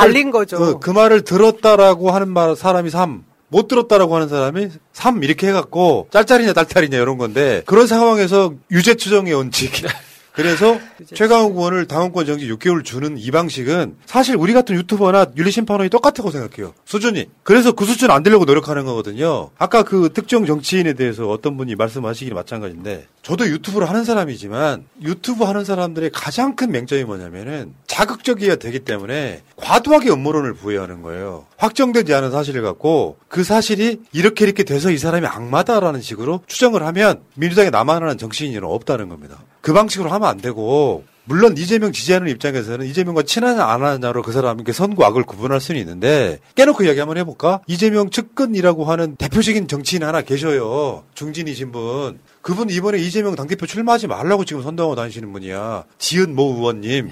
그러면 그런 사람들 그분이 공교롭게도 지난 2014년에 그 저 정세균 문재인 출마하지 말라는 거기 거기도 서 계시대. 그러니까 그 지은 모 의원님이 말이 정답이 아닌 것처럼 지금 현재 이재명계라고 불리진 않지만 이재명의 가치에 동감하는 정치인들도 있어요. 근데 그 사람도 악마화 시켜놓으면 반 이재명이 돼버려요. 그러니까 팩트 체크를 할 때 방송하는 사람들이 최대한 민주당 국회의원은 지속적으로 이재명을 반대하고 모욕줬던 친낙계 국회의원들이 아니라면 그 사람들 비판하는 데 있어서 신중해야 된다는 이야기입니다. 제 말은 그렇게 드리고 싶은 거예요. 그러니까 박지원이 비대위원장 된 것에는 분명히 이광재 의원의 그런 것들이 작용했을지 모르지만 비대위원장 될 때는 반대했습니다. 그러니까 비대위원장 반대 때문에 실제로 반대했습니다. 왜냐하면 정치 경험이 없는데 그 기여한 거 가지고 그런 중책을 맡으면 안 된다라고 반대했고요. 근데 지금 이 박지원이라는 이 인물에 대해서 우리 지지자들이 화가 나 있는 이유가 비대위원장의 역할을 제대로 못했기 때문 아닙니까? 이 엄연히 분리돼야 되는 것이 다 이렇게 혼재되면서 아 전혀 사실과 다른 이야기로 누군가를 악마하는 거는 우리가 경계해야 될 지점이라는 말씀이죠. 그러니까 저도 박지원 전 비대위원장에 대해서 상당히 좋은 감정은 없어요. 이- 솔직히 말씀드리면. 근데 그 사람에 대해서 좋은 감정이 없는 것은 우리가 그동안 지켜봤던 것처럼 뭔가 어울리 비대위원장인데 거기에 걸맞지 않았고 또 그 약간 내로남불 본인한테 지지하는 열성 지지자들은 맞는 거고 다른 쪽에 본인을 약간 뭐 비판하거나 혹은 뭐 반대하는 사람들은 말도 안 되게 약간 폄하하고 이런 식으로 가는 거에 대해서 우리가 전 비판을 했었던 것이고 또 하나가 그 어느 순간 보면은 저도 주식하는 사람이다 보니까 저도 약간 뚝심과 아집이 혼돈될 때가 있어요. 요즘 같은 경우죠. 어 지금은 팔 때가 아닌데 지금은 주식을 사야 될 때인데 라고 얘기를 하다가도 이게 다 고집 부리는 건가? 이게 뚝심인가? 혼돈될 때가 있는데 박지현이 그 선을 좀 넘었다 생각하고 하고 있는 거 아니겠습니까? 뚝심 있게 밀어붙일 때랑 어 저거는 아집인데? 저렇게 하면 안 되는데? 라고 생각하는 거. 많은 사람들이 그 아집이라고 생각하는 부분들에 대해서 얘기를 하는데 박지현은 아니라고 하다 보니까 서로 충돌이 발생한 부분들인데 거기에 대해서 정당하게 비판하고 얘기를 하는 게 맞다. 오히려 주변 자- 주변을 가지고 만약에 비판하게 된다면 오히려 우리 스스로가 그 명분이 없어질 수도 있다 생각하고 저- 있습니다. 제가 짧게 말씀드리면 우리 정치인들이 이게 한 단면만 있지 않지 않습니까? 매 사안마다 자기 의사의 결정이 있고 그 사안이 지지자들과 같은 뜻일 수도 있고 반하는 뜻일 수도 있고 그 나름대로 본인이 선출된 것에 대한 정당성을 가지고 자신의 주관대로 어떤 행위를 하거든요. 근데 비판할 지점은 그 정책의 방향 그리고 내 뜻과 다른 부분 이런 것을 비판을 해야 되는데 그것이 사실과 다르게 뭐 음모가 되거나 이렇게 되면 안 된다라는 게 제 생각인 거죠. 제 주장도 그 비슷한데요. 이걸 보니까 정반대로 이야기하는 사람들이 있는 거예요. 비대위원장을 이광재 백으로 됐다. 정반대잖아요. 정반대. 그러니까 비대위원장 시키면 안 된다고 했던 것이 이- 이광재라면 이 모든 거를 그러니까 사람이 20대 중반의 박지현이든 정치인들 사안이 다 똑같을 수가 없어요. 아까 말한 그 지읒 의원이 정성호 의원이잖아요. 정성호 하는 얘기가 이재명의 메시지인 듯 동일화 시키면 안 된다고. 그렇죠. 근데 이제 이런 거 있죠. 그 사람을 평가할 때 지속적으로 이재명을 싫어하거나 악마화 시키는데 앞장섰던 사람들이라면 어떤 말도 안 듣겠죠. 그게 소위 말해 이낙, 이낙연계 일부. 그런데 이재명을 꾸준히 도왔던 사람인데 정성호도 이러저러한 이유로 이재명은 당대표 출마하면 안 된다라고 주장을 해. 그럴 때는 저는 그런 이야기가 하는 논리가 뭔지를 들어봐야 된다고 생각해요. 그런데 이재명 당대표 출마를 반대하는 사람들이 있다는 것만으로 그 사람들을 악마화 시키면 결국 이재명 주위에 사람이 안 남게 되는 효과가 생기는 거거든요. 왜냐하면 유튜버들 방송을 좀 조심했다고 느끼는 게 내가 한마디 한 게 특정 사람들한테는 절대 선이 돼버린 경우가 너무 많죠. 내가 봤을 땐 그래요. 지금 이미 이재명은 민주당 주류입니다. 이재명을 고립시키는 방향으로 가면 안 되고 어정쩡한 사람들. 이재명 도왔다가도 안 도운 사람들이 있잖아요. 이 사람들이 진짜로 친 이재명 되게끔 만들어가는 과정이 필요해. 그래서 개딸들의 역할이 필요한 거예요. 김 의원님 이재명은 좀 도와주세요라고 토닥토닥 할 수 있는 분위기가 필요한데 어떤 패배랄까.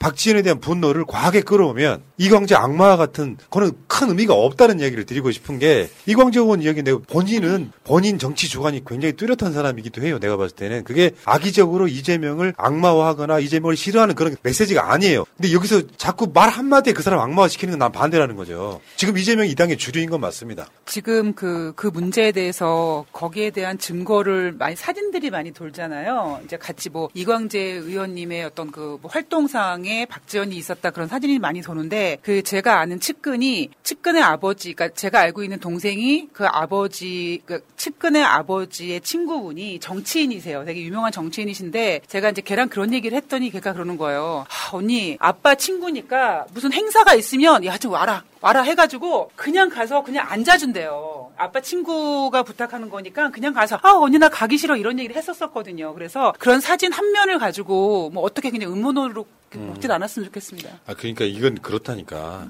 사실과 팩트에 기반을 해서 까는 것도 까는 거고요. 이광재 의원이 다 잘했다 이야기하는 것도 아니고 저는 이광재 의원이랑 친분도 없어요. 근데 그게 난 내가 너무 비일비재하게 봐왔던 방식이에요. 소위 말하면 정치 훌리건들이 설명해주기 전까지는 몰라 상황을. 그래서 정 반대로 알고 있는 경우가 되게 많다는 거죠. 특정 정치인이 지방선거 때 어떤 어떤 자리 자기 역할에서 뭔가 메시지를 담당하는 메- 정치인이 이 메시지를 A를 B로 바꿨다고 이거를 반 이재명으로 악마화시키는 걸 내가 직접 봤거든.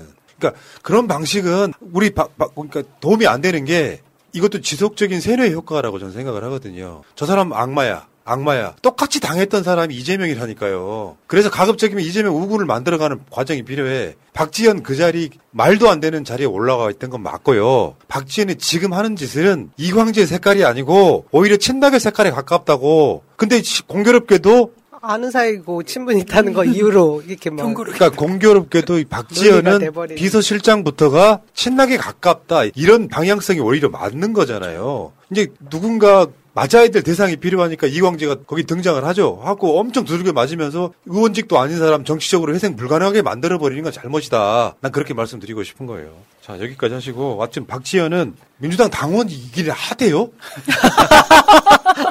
입당했으니까 위원장까지 했겠죠. 그리고 지금 중요한 것은 보수 언론에서 딱 갈라놓기 좋으니까 계속 칭찬하는 거 아니겠습니까? 그 부분을 누군가가 옆에서 진짜 좋은 조언을 해줘야 되고 본인이 정치를 하고 싶다는 의지가 있는 걸로 저는 아는데 그러면 이렇게 일방적으로 자신의 생각이 옳다라고만 하면 절대 성장하지 못한다라는 걸 좀 명심했으면 좋겠습니다. 공부하는 자세가 필요합니다. 자, 아, 자, 박지현 진짜 아유 난 살다 살 이런 똥 캐릭터 처음 보네. 저는 언급을 안 했으면 좋겠더라고요. 근데 아니, 아니, 아니, 언급 안 할 수밖에 난 없게 만들더라고.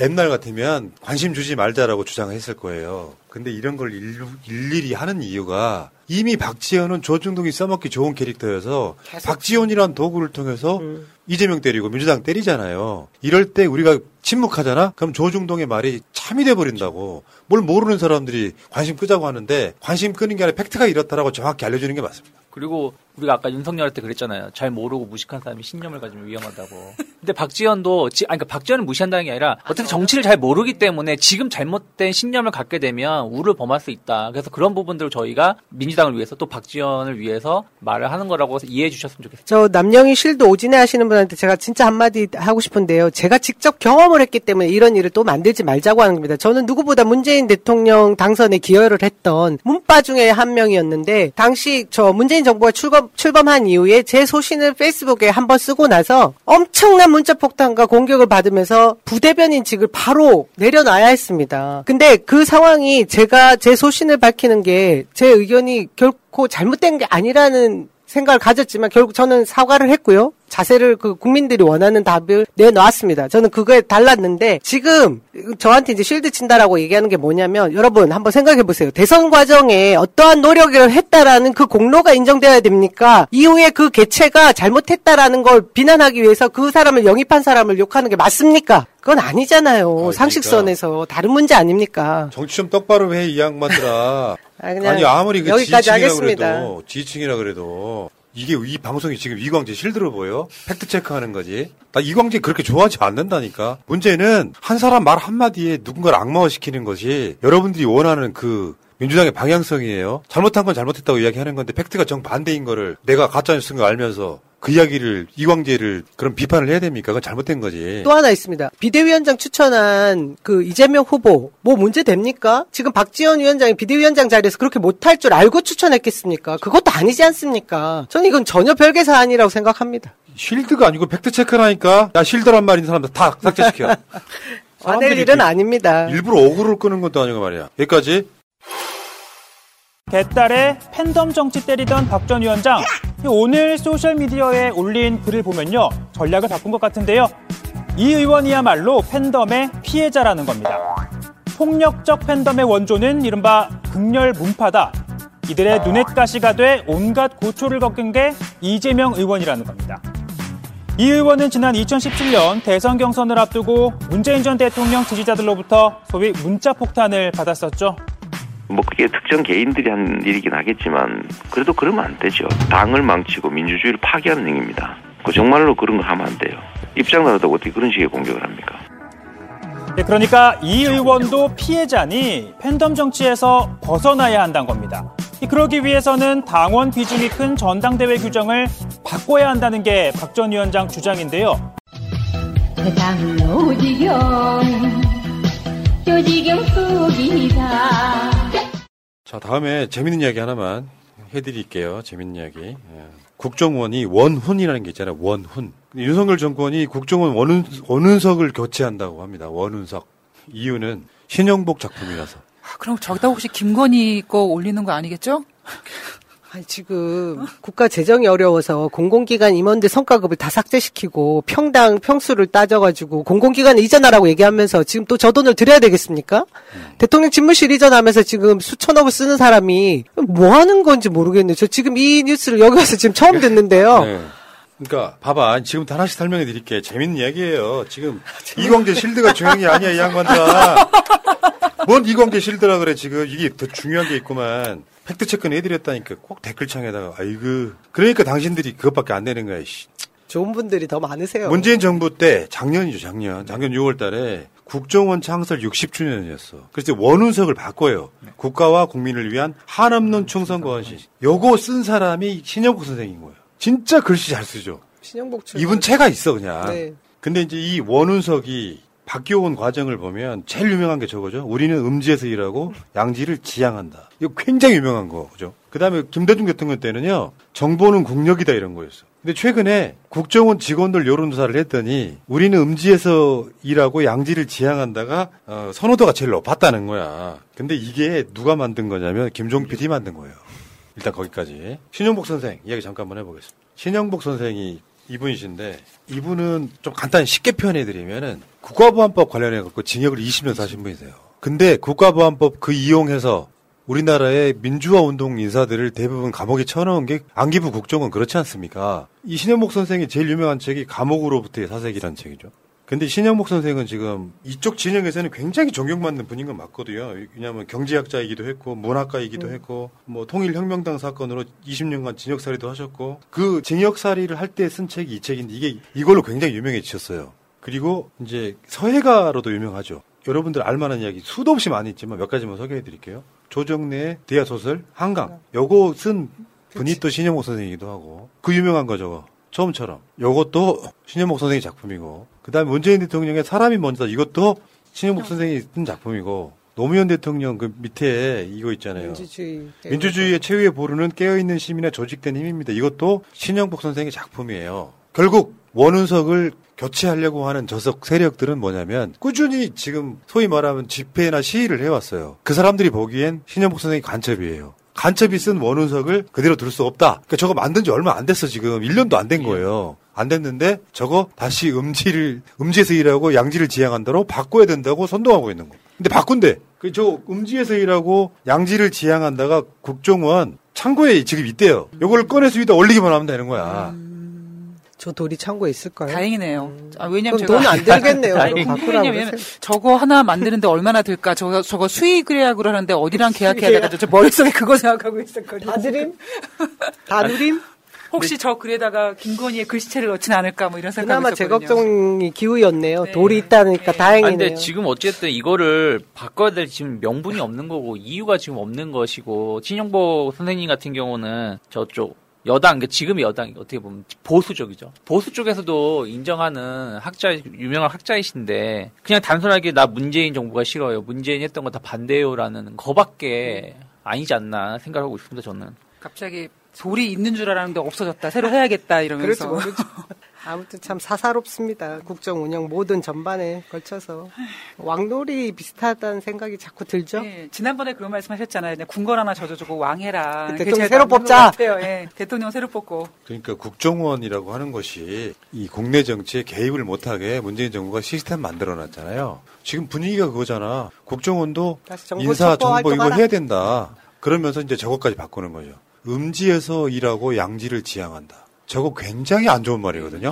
뒤져서 하고 권력을 갖겠다 이런 뜻이에요 이게. 이게 좋은 말이 아니야. 그러니까 이런 거잖아요. 음지에서 175억 원 쓰고 나는 2천만 원밖에 없다. 똑같은 얘기 아닌가요? 어쨌든 음지에서 자기들은 별의별 짓을 다 해도 이것이 뭐 말도 안 되는 얘기지만 국가를 위한 거라면 혹은 자기들을 위한 것이라면 합리화할 수 있다는 거 아니겠습니까?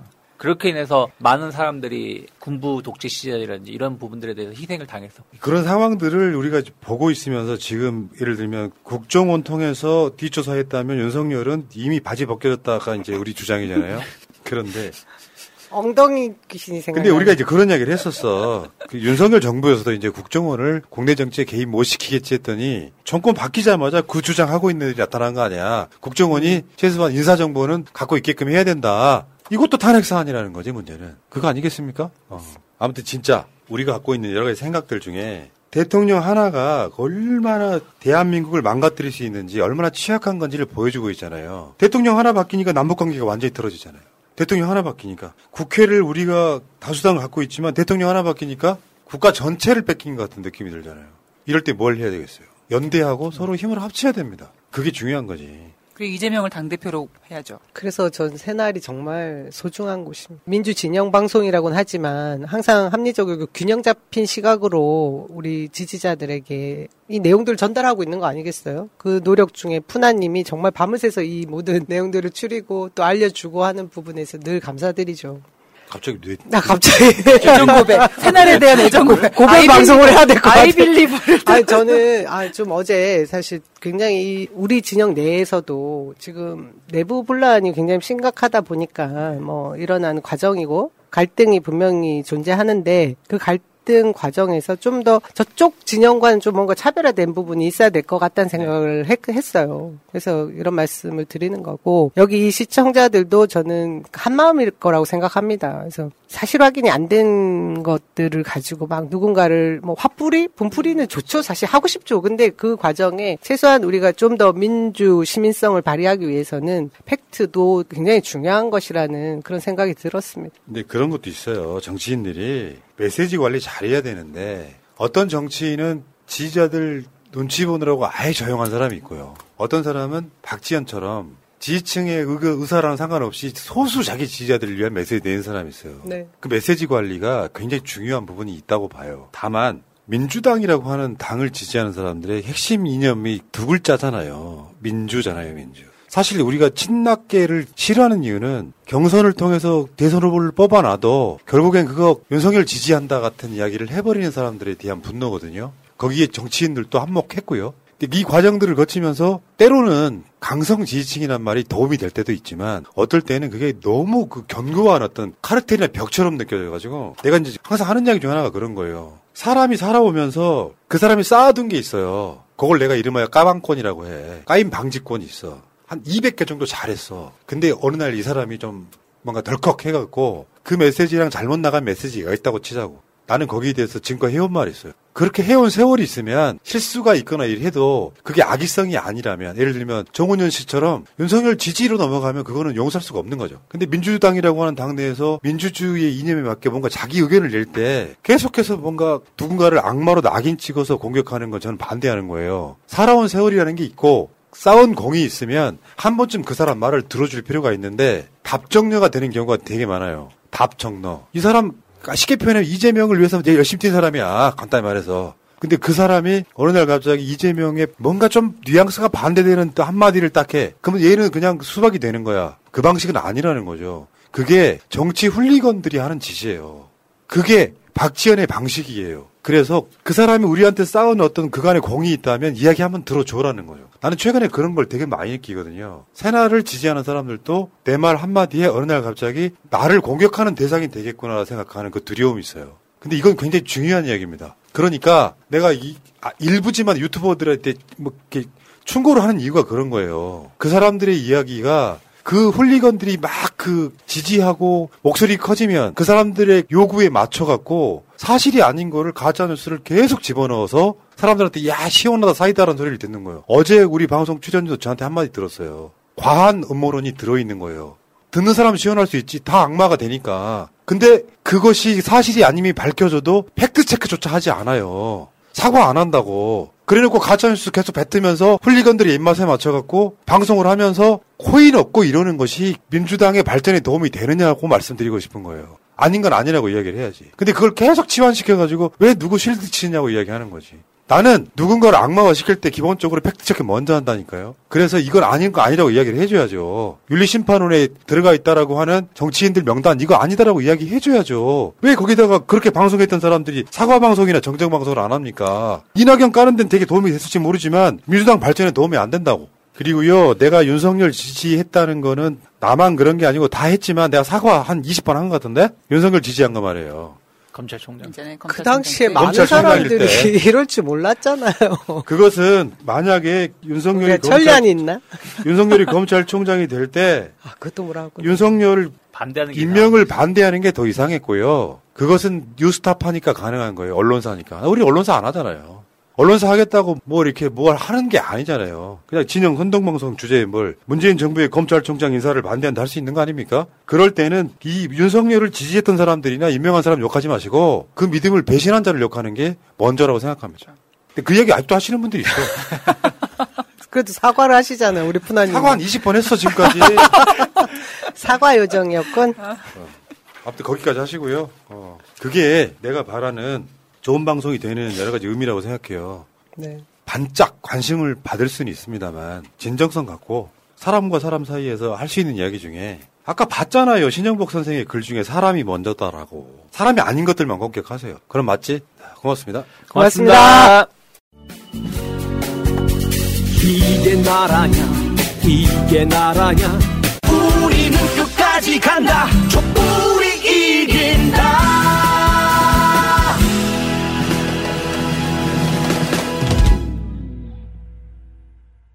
여러분 안녕하십니까? 오늘 외전의 외전에서는 어, 본방에 모셨던 최민희 전 의원님 모시고 주로 민주당 당내 어떤 개혁 방안 뭐 이런 걸좀 여쭤볼 텐데요. 그 전에 본방에 약간 그 아까 인사 문제 그 네. 경찰 인사 어 조혜진 의원님은 이제 경찰을 공식 발표를 하는데 제가 아직 그 팩트는 확인 못 해봤는데요. 그러니까 네.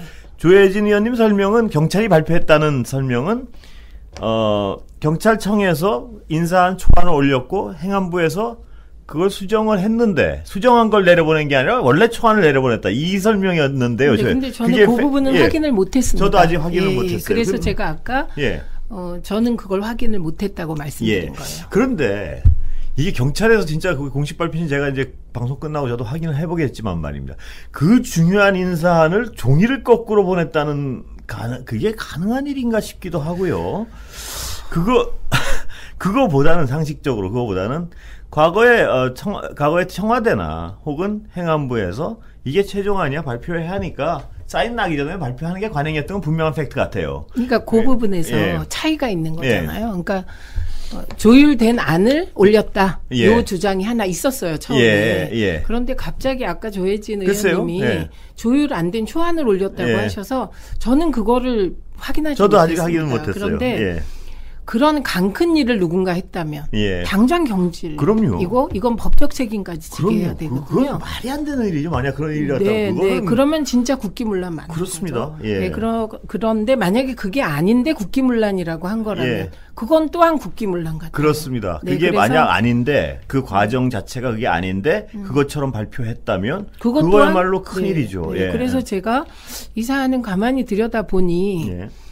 국회에서 국정조사를 해야 될 사안으로 비화할 수 있겠다라는 예. 생각이 들어서 예. 국정조사의 필요성을 말씀드린 겁니다. 예. 오히려 어, 저는 조혜진 의원님 말씀을 들으면서 어 진짜 심각하네 예. 이렇게 생각하게 된 겁니다. 예, 그렇습니다. 그런 그런 사안이라면 심각하고 또 그렇지 않은 과정을 그렇게 발표했다면 그것도, 네. 더욱 심각하고. 심각하고요. 예, 그래서 제가, 예, 네. 그렇습니다. 음. 예. 근데 저는 어제까지 어떻게 주장했냐면 당연히 제가 상식적으로 경찰이 그걸 마음대로 하는 건 그건 간 크고 안 크고의 문제가 아니라 그거는 그건 그건 경찰이 아니죠. 만약 어, 공무원이에요, 경찰도. 예, 공무원이 예, 예. 자기가 예를 들어서 나 이런 사람 끼워놓고 싶으니까 툭 유출해가지고 발표했다.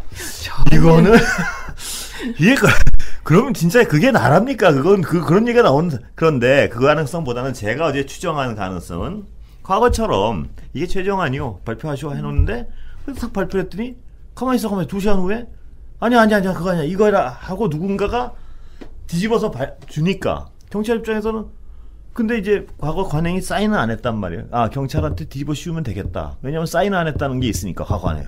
이거 최종 결재도 안 난 걸 이들 발표해 이렇게 한 게 아닌가 하는 강한 의심을 했었어요 저는 그 과정이. 근데 그게 사실 상식적으로는 더 가능성이 있는 어떤 상황 전개 같아서 저는 어저께 그렇게 추정을 했었는데 오늘 전혀 그게 아니라 그러니까요. 한번 그러니까 예. 일단 팩트 확인. 예, 팩트 되고 확인을 해봐서 이것이든 저것이든 그 양쪽 다 문제인 것 심각하다. 같아서요. 예, 그렇습니다. 자, 당내 문제를 좀. 자, 어, 각자의 입장이 제가 여기 여러 의원님들 모시고 어떤 민주당 관계자들 모시면은 각자의 입장이 조금씩 많이씩 다른 것 같은데요. 네. 이재명 의원 출마에 대해서 제는 어떻게 보세요? 당, 당권 도전, 예, 거기에 대한. 그러니까 저는 그건 본인이 선택한 네. 몫이다. 그러면 지금 당권 도전하는 게 이재명 후보에게 꽃길이고 예. 당권 도전 안 하면 가시밭길이냐 예. 그렇게 안 보여요. 네. 저는 거꾸로 어, 이번에 당권 도전을 하면 그건 이재명 후보 모든 걸 거는 게 됩니다. 예. 네, 그리고 이 그 지도부가 총선까지 갈지 음. 혹은 총선에 임했을 때 과반을 할지 예. 이런 모든 것이 이재명 의원에게 다 책임으로 돌아오기 때문에 그렇겠죠? 저는 어마어마한 결단이고 그건 예. 가시밭길일 거다 이렇게 예, 봅니다. 예. 예, 그런데 민주당에 대해서 우려가 되는 건 예. 6월 1일 지방선거 참패한 후 지금까지 민주당은 예. 대선 지선 분석에 공식적인 뭔가를 내놓은 것은 없고 그렇습니다. 오직 딱 하나 이재명 나와라 나와지 예. 나오지 말라 특히 나오지 말라로 그렇습니다. 계속 갈등을 하고 예. 있어요. 그게 벌써 20일이 지났습니다. 예. 이건 굉장히 소모적이다.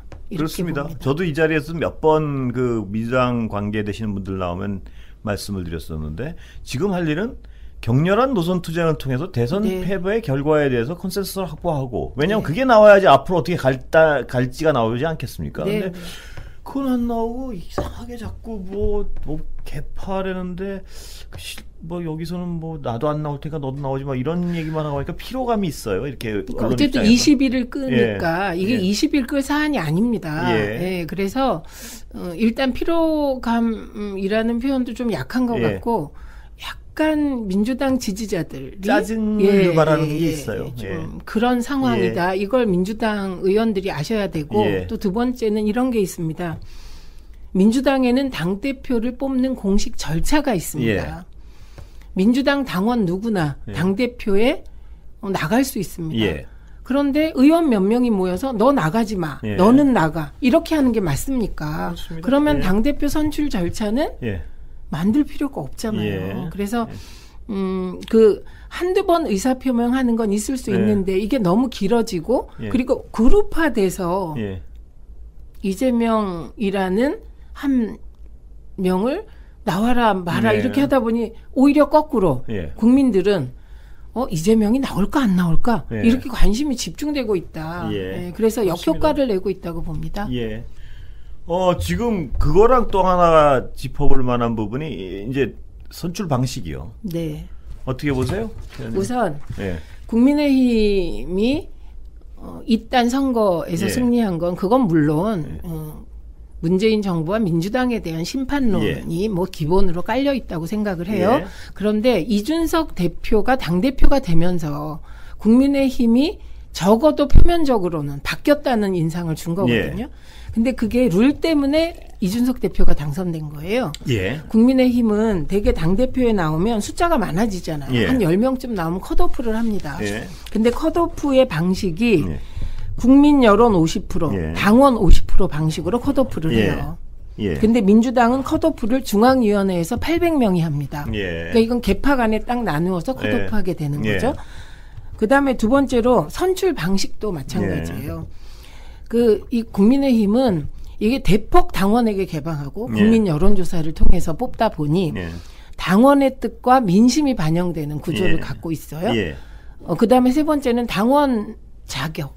예. 지난번에 이준석 대표가 될때 들어오자마자 자격을 부여했어요. 예. 그러니까 젊은 층이 대거 들어와서 이준석 그랬었죠? 대표를 뽑은 예. 거거든요. 그러니까 민주당은 지금 늘 정당 혁신에서 민주당이 앞섰는데 예. 지금은 당 대표 뽑는 룰에서도 국민의힘보다 더 뒤떨어져 있다. 예. 그래서 이세 가지를 바꾸면 됩니다. 예, 그래서요. 아니 그저 최 의원님 말씀하신 그 부분은 저도 100% 동의하는 부분인데 저는 사실 그 지역위원장이 뭐 60대 1인가 그걸 처음 들었어요 요새. 그래가지고 깜짝 놀래가지고 제가 이 자리에서 굉장히 네. 비판을 많이 했었는데 예. 아니 당 이름이 민주당인데 이 선출 절차가 어떻게 이렇게 비민주적일 수가 있는지 하- 그 어떻게 그 표의 등가성이 한 당원과 지역위원장이 대의원, 대의원. 대의원과 90대 그거는 1, 정말 60대 예 그거는 밖에서 언론 입장에서 이렇게 뭐 말이 안 되는 제도인데 그걸 예를, 역사성이 있다는 얘기는 저도 들었어요 다음에. 뭐 그러다 근데 역사성이 있는 건 역사고 그 말대로. 현실에서 그걸 고집한다는 게 저는 사실 잘 이해가 안 돼요 지금도. 그러니까 우선 중앙위원회 컷오프를 통해서 예. 어, 예를 들면 누군가를 컷오프 시킬 수 있다. 이 예. 발상부터 저는 완전히 글쎄요? 없애야 된다고 예. 생각하고 박용진, 동의합니다. 예. 박용진 의원이 예. 얘기한 국민 여론을 더 많이 넣자. 예. 100% 동의합니다. 예, 예, 예, 예. 그러나 당원은 당원이니까 당원과 국민 5대5 정도로 예, 당대표 선출을 바꾸는 거. 예. 그리고 당원은 대의원과 일반 권리당원이 그냥 똑같은 가중치 없이 1대1로 하는 거. 해야죠 당연히 네, 저는 그거 어, 박용진 의원이 조금 더 주장하시면 좋을 것 같아요. 네. 예, 예, 예. 선출 방식에 국민 여론을 50% 넣자 예. 이런 거 좋은 것 같습니다. 하여튼 뭐 국민 여론을 넣고 안 넣고는 이제 당연히니까 당에서 결정할 네, 일인데 네. 제가 언론으로서 이해가 안 됐던 건 하여튼 그 대의원 가중치. 이- 가중치. 야 이게 어떻게 아직 이런 일이 벌어지고 있지 않을 정도로 좀 깜짝 놀랐었어요. 근데 네. 예 그렇습니다. 그 하여튼 다- 당에서 하실 일이고 어.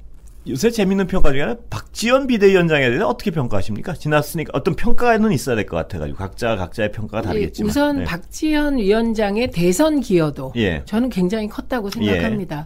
그러니까 민주당이 0.73%로 석패한 것. 예. 그거는 선거 막판에 20대, 30대 여성들의 총 결집의 결과라고 저는 예. 봅니다. 예. 그리고 그 중심에 혹은 일정 부분 박지원 위원장이 기여했다. 예. 이렇게 생각합니다. 예. 예. 근데 지방 선거에 네. 대해서는 어떠냐?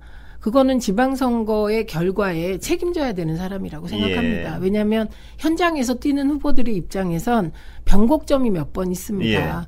근데 그 변곡점 중에 하나가 양양자 파동, 예. 예, 그리고 어, 그 다음이 성추행 논란, 예. 그 다음이 비대위원장 두 분의 공개적인 갈등 표명, 예. 표, 갈등 표출이거든요. 그러니까 저는 이 부분에 대해서는 조금 더 박지원 위원장이 전 위원장이 깊이 천착해야 된다고 봅니다. 그러니까 예. 한 사람을 평가할 때 그 사람이 어떻다 그런 거 없다고 생각해요. 그 사람이 대선에 했던 부분, 예. 지방선거에서 했던 부분 예. 이런 평가고 그 다음에 어, 민주당 전체가 관리를 잘못했다고 생각하는 부분은 예. 어, 선거 중에 문제가 터질 수 있습니다. 예. 근데 그 문제가 터진 게 민주당의 경우는 1 정도의 문제가 터지면 그게 선거에는 10 정도의 안 좋은 결과를 낳는 관리 방식을 예. 택했다. 예. 오히려 국민의힘의 경우는 거꾸로 한번 생각해 보세요. 예. 민주당 당대표가 접대는 받은 예. 거 아닙니까? 예. 밥 먹고 이런 거는 예. 이후에 성접대를 받았냐 안 받았냐로 이렇게 논란이 예. 된다면 저는 그 민주당 대표는 못 버텼을 것 같아요. 그랬겠죠. 예. 언론도 언론이지만 내부에서 못 버티게 해서 예. 저는 뭐 일주일도 일주일이 뭐예요? 며칠 만에 물러났을 예. 거라고 생각합니다. 그런데 국민의힘은 그거를 관리를 하는 거예요. 예. 김도 빼기도 하고 음. 긴장도 주면서 예. 그래서 어, 그런 의제 관리 방식, 특히 예. 안 좋은 의제를 관리하는 방식에 있어서 예. 과연 비대위가 민주당 예. 이전 비대위가 잘했나 못했냐 스스로 평가하셔야 됩니다. 예. 저는 왜 박지원 어, 전 위원장에 대해서 평가를 여쭤봤냐 하면은 어, 제가 보기엔 두 가지 부분이 있는 것 같아요. 그러니까 그 어떤 어떤 사안에 대해서 어떤 한 뭐 그 박지원 위원장 정치인이라면 정치인이니까요. 정치인이 네. 자기 의견을 발표할 수는 있어요. 그런데 제가 궁금했던 건 저분이 저 대표성을 과연 국민들이 보기에 저 대표성을 가지는 것이 정당한가? 저분의 발언의 무게를 음, 그 발언의 어떤 비례성 저는 그게 약간 갸우뚱하고 그 내용이 옳고 그러면 각자의 의견이 네, 있으니까요. 네, 네. 어떻게 보세요 그 부분은? 그러니까 저는 젊은 정치인을 한다고 어, 젊은 정치인이라는 어떤 명목 하에 어떤 정말 그 정당한 어떤 그 수련 과정이나 그 어떤 그 부분이 대표성을 갖게 하기엔 정당한 절차 없이 그 주는 것 자체가 저는 별로 민주정당에 어울리지 않는다고 봐요. 그러니까 그분이 과연 비대위원장을 한 절차가 저는 뭐 자세히 모르겠는데 저만한 대표성을 갖도록 누가 저 권한을 줬는가에 대한 어떤 기본적인 의문이 좀 있었어요. 예. 아, 그러니까 이 부분은 예. 그러니까 박지현 비대위원장이 가능했던 것은 예. 대선 결과와 연동되어 있다고 생각합니다. 예. 그래서 대선 결과에 박지원 위원장이 석패했지만 예. 득표에 정말 도움을 줬다. 예. 어, 이렇게 생각하는 누군가가 예. 그리고 그 그룹이 음, 박지원 위원장을 만들었겠죠. 예. 그러면 근데 그 대- 평가를 한 그룹이 해도 되는 건가요? 아니 그러니까 예. 근데 그거를 어쨌든 민주당의 비대위원장 예. 윤호중 위원장이 받은 거잖아요. 예. 그러니까 그 최종 책임은 윤호중 위원장이 질 수밖에 없는 음. 것이고요. 예. 그런데 그런데 과연 그러면 그게 옳은 결정이었나? 예. 어, 저는 과했다고 생각합니다. 예. 비대위원 정도가 맞지 않았을까? 저는 그래요? 그냥 상식적으로 그렇게 생각합니다. 예. 예. 그러니까 저는 제가 어떤 어 비판적인 입장에서 이렇게 쳐다볼 때 아까도 말씀드렸지만 그분이 어떤 선거 국면 국면마다 하는 얘기가 뭐 어떤 얘기라도 정치는 할 수가 있죠. 그러나 그 무게를 과연 가질 만한 어떤 과정을 거쳤는가 하나랑 그 얘기 자체는 맞는가.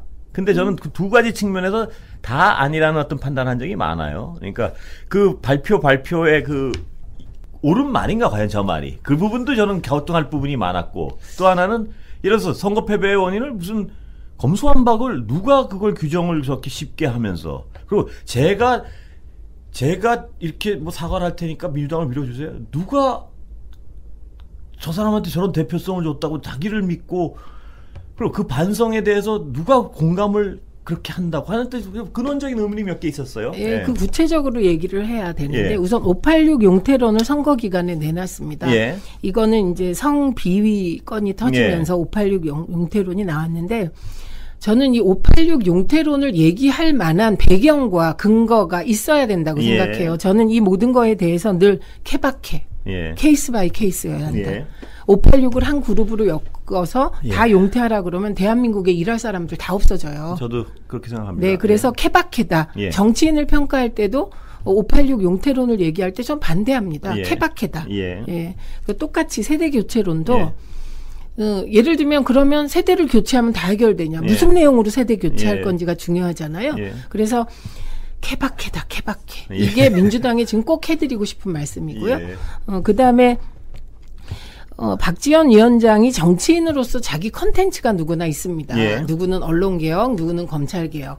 근데 어, 자기가 천착되지 않은 부분을 얘기할 때 굉장히 조심스럽죠. 그렇습니다. 예, 그래서 예 를 들면 저는 검수완박이란 단어를 반대했는데 예. 검찰 선진화 과정이라고 봤어요. 예. 근데 그 검찰 선진화 과정이 검찰 선진화 자체의 국민들이 반대한 건지 예. 아니면 소위 검찰 선진화를 입법하는 과정에서의 섬세하지 그렇습니다. 못한 미숙함을 네. 비판한 건지 이거부터 따질 게 굉장히 많다고 예, 생각해요. 예. 적어도 저는 어, 검찰 개혁에 반대하는 국민은 보수에도 별로 없어요. 네. 예. 민주당이 어, 검찰 개혁을 하는 과정에서 특히 시즌 2를 하는 예. 과정에서 보인 과정 관리의 미숙함, 섬세하지 예. 못함은 비판하는 목소리를 많이 들었습니다. 그렇습니다. 예. 그럼 검찰 어, 개혁 시즌 2가 그러면 지방선거 패배의 큰 원인이냐? 예. 저는 그것도 뭐한 10가지 중에 하나인지 모르겠지만 그것 때문에 졌다. 이런 말은 성립이 안 된다고 생각합니다. 그러니까요. 저는 성립이 저 저는 성립이 안 될 뿐만 아니라 그 규정을 굉장히 어떤 저는 항상 답답했던 게 뭐냐면 그걸 비판하는 분들이 보면 가상의 중도층을 선, 산정해놔요. 이렇게 가상의 중도층 어디 실체가 뭔지 모르겠는데 그래놓고 이들이 싫어한다는 식으로 얘기를 해요. 그 규정을 그 아. 검수완박을 그, 그 중도층들이 돌아섰다는 식으로 그것 때문에 그거 아니고요. 예. 저는 정말 아니라고 네. 생각하는 이유가 그 선거에서 뛴 분들은 잘 아실 텐데 민주당이 지방선거에서 실패한 이유는 민주당을 지지하는 지지층이 떨어져 나갔기 그렇습니다. 때문입니다. 투표를 안 했어요. 예. 그리고 특히 민주당의 열성 지지자들 중에 상당수가 투표를 안 했습니다. 그렇습니다. 그 증거가 광주의 37.9%의 투표율이에요. 그러니까 만약에 이 열성 지지층 10%가 투표장에 나왔으면 결과는 달라졌을 예. 거예요. 그래서 예. 민주당을 심판한 건 중도가 아니에요. 예, 그래서요. 저 네, 제가 그래서 민주- 가상의 어떤 머릿속에 가상의 중도를 상정해 놓고 항상 뭐 일을 안 한 걸 거기 핑계를 대는 것 같아서 저는 그건 예, 아니라고 예, 생각하고 예. 그리고 이게 조사한 일부 여론조사도 예. 있었습니다. 여론조사 있었는데 거기서도 중도는 오히려 민주당에 더 표를 많이 줬다는 예. 조사 결과도 있었기 예. 때문에 지금 민주당은 방향성에 대해서 국민들이 의심하고 그렇습니다. 있고 예. 특히 촛불을 든 시민들이 예. 어, 민주당에게 다 몰아줬잖아요. 예. 대통령 권력, 국회 권력, 그렇습니다. 지방 권력까지 몰아줬는데 뭐 한게 촛불이. 원한 예. 것을 시원하게 한 게 뭐가. 있냐라는 질문을 하고 있는 예, 겁니다. 제가 이 자리에서 몇번 어, 그 말씀을 드린 적이 있는 건데 바로 그 부분이 가장 제 주변에 있는 사람들은 많이 얘기하는 거예요. 그러니까 그 도대체 뭐 하는데 그 제가 이거 한- 뭐 여러 번 말씀을 드려 5년 내내 가만히 있다 갑자기 막 우장창창창 막 소리는 크게 나는데 막 법안은 뭐 그럼 그동안 뭐 했다가 이런 비판이 있었고 또 사람들이 가장 또 의외로 많이 제 주변에서 흥분하는 게 재경부 일도 굉장히 흥분하는 거 아세요? 알죠. 예. 제가 홍남기 부총리께 예. 페북으로 물었습니다. 예. 대선 전에 없던 50조가 예. 왜 대선 지나자마자 60조로 탈바꿈돼서 나타나냐. 그것도 제 주변에서 뭐라 그러냐면 좀 묻고 싶어요. 대권을 줬고 국회를 백- 와, 압도적 의석을 줬는데 재경부는 무슨 그러니까 이- 제가 늘 이 경제 철학을 정책의 철학을 결정하는 건 선출된 권력이 하는 거예요. 그걸 그렇죠. 그런데 이 집행하는 사람들이 경제 철학을 결정하려고 그러고 있는데 그걸 또, 아, 쟤네들이 저렇게 해서 우리 아무것도 못해요 하는 식으로 앉아 있으니까 열불이 난다는 거예요. 저거 뭐 하는 사람들이지? 아니, 그, 대권도 줬잖아요. 국회 다 압도적 의석도 줬잖아요. 근데 재경부 말 안 들어서 아무것도 못한다고 저렇게 앉아 있지 왜? 그런 부분에 대해서 굉장히 흥분하는 주변에 제, 그 재경부권이 굉장히 분노를 자아낸 부분이 있어요. 그래놓고 나중에 네. 추사는 다 틀려요. 막. 전, 예, 예. 저는 대선을 지금 결정적인 원인 너 하나 꼽아봐라. 그럼 예. 50조에서 꼽습니다. 예. 그리고 지방선거 패배한 민주당 결정적인 요인을 꼽아라 한다면 전 60조를 꼽습니다. 예, 예. 그게 무슨 말이냐면 50조를 준다 안 준다가 아니라 지금 말씀하신 예. 기재부에 끌려다니는 모습에 대한 심판이기도 했다. 그렇습니다. 예, 전 예, 이렇게 제 주변에 보거든요. 굉장히 그거에 네, 대해서 많아요. 네, 많아요. 예. 왜냐면 예. 뭐 하는 거지? 그 제가 봤을 때 아니 그 재경부라는 데는 행정부 아니에요. 그러면 그 정책의 철학을 결정하는 데는 아니에요. 집행하는 데지. 그거를 그리고 재경부가 정책의 철학을 결정한다면 민주당 정부는 존립 근거가 없어집니다. 그렇습니다. 예, 예. 그래서 이 부분에 대해서는 어 저는 제가 이런 말을 하는 게 맞지 않을 수도 있죠. 왜냐하면 예. 저도 민주당원이니까 예. 이제는 그런데 저는 지난 5년 동안 정책 결정에 참여를 못했기 예. 때문에 한 발 떨어져서 예. 객관적으로 볼 수 있었어요. 그렇다면 뭐 말씀하실 자격이 있습니다. 조금 있습니다. 그래서 말하는 거고. 예. 그래서 지금 민주당이 예. 제 이제 그 박지현 위원장의 정치 콘텐츠는 예. 엠번방으로부터 시작됐고 그 엠번방 굉장히 큰 일을 해낸 겁니다. 예. 그러니까 저는 굉장히 중요한 제목이었다고 생각을 해요. 예. 그런데 586 용태론이라든가 네. 지금 얘기하고 있는 팬덤 정치에 대한 어, 박지원 위원장의 예. 판단 같은 것은 좀 더 익을 필요가 있다고 예. 생각합니다. 예. 저586 그 용태론 말씀하시니까 제가 갑자기 떠오르는 이 자전거 네. 안 타시죠? 저 자전거 타는데요. 아 그래요? 네. 아 제가 자전거를 좋아해서 아 그렇습니까? 네, 그 아, 자전거 타고 하다 문득 생각이 들어서 제가 이, 음. 이 이런 거예요. 그러니까 아저씨 아, 아주머니들이 그러니까 뭐 저도 이제 아저씨니까 근데 한 20명이 이렇게 뭉쳐서요. 그 자전거 도로가 좁은데 거길 꽉 막고 타는 분들이 있어요. 한 20명이 일렬로. 음, 근데 네. 제가 다리 힘이 더 좋아도 앞질러 갈 수가 없어요. 거기 그, 그 좁은 데 사람들은 네, 많고 막 네. 20, 명 30명이 쫙 가니까. 그럴 때 그럴 때 이 뒤에 따라간 내가 제가 마- 다리 힘이 좀 많이 타서 좋아요. 그래서 앞질러 가고 싶은데 이 못 앞질러니까 이 사람들이 뭐라 하냐? 야, 너 실력이 없어 못 앞질르는 거야. 이럴 때 열받는 거예요, 사람들은. 그런데 이게 이제 586이라고 치면요. 이 자전거로 한 20대를 꽉 그 가는 사람. 그는 이 젊은 사람, 이 뒤에 따라가는 사람은 무슨 주장하면 안 되냐면 이 사람들이 이 50대가 이렇게 개별적으로 만약 가면서 진로 방해를 안 한다면 이 사람들한테 당신 타지 말라고 얘기할 수가 없는 거예요. 이건 민주사회에서. 자기 다리 힘으로 앞질러 갈 수 있으면 얼마든 안, 그러니까 젊은 세대라고 해서 이 이들이 진로 방해를 안 한다면 너 내려 이런 얘기 하면 안 되는 거예요. 그거는. 아, 저 제가 예. 예를 하나 들어드릴게요. 우선 두 가지 말씀드리고 싶은데 하나는 40대 기술론이라는 게 있었습니다. 예. 최초로 이철승 전 의원이 시작을 예, 했어요. 그렇습니다. 그리고 그걸 김영삼 전 의원이 받았습니다. 그래서 40대 기술론은 소위 민주당 구파에 대한 젊은 세대의 반란이었어요. 예. 그런데 그 해에 어, 곧 이어서 어, 대권 후보는 누가 됐냐? 예. 이철승도 아니고 김영삼 전 의원도 아닌 DJ가 됐습니다. 예. 그 이유가 뭐였냐? 예. 이분들은 그냥 40대 기술론, 세대 교체만 주장한 거예요. 근데 DJ는 진짜 지금 들어봐도 예. 4대 강국 보장론. 그래서 한반도에서는 전쟁 안 일어난다. 평화롭다. 예. 예. 두 번째 부유세, 대중 경제론. 예. 그 당시에 정말 획기적인 정책적 의제를 혼자 던져서 이분이 대권 후보가 됩니다. 예. 저는 세대 교체란 이런 거라고 생각해요. 그 다음에 두 번째는 지금 이재명 의원도 마찬가지고 예. 대, 그러니까 당권 도전하는 다른 분도 마찬가지인데 당신 나오지 마. 내가 나갈 거야. 혹은 예. 나안 나갈 테니까 당신 그러니까요. 나오지 마. 이게 어떻게 보일까요? 예. 그거보다는 어, 나는 나가면 ABC를 할 거야. 예. 음. 이재명 의원 당신 나와서 뭐 할지 내놔봐. 우리 예. 토론해 보자. 이런 자세가 훨씬 더 맞는 자세라는 거죠. 네, 동의합니다. 그래서 세대 교체론이라는 게 예. 아니 그런 식이라면 지금 20대 보수화론이 나오잖아요. 예. 30대 보수화론이 나오잖아요. 그럼 민주당은 이, 20대 30대는 국회의원도 하- 예. 만들면 안 되겠네요. 그러니까 그런 어떤 유개념적 오류에 빠져도 예. 안 되고 예.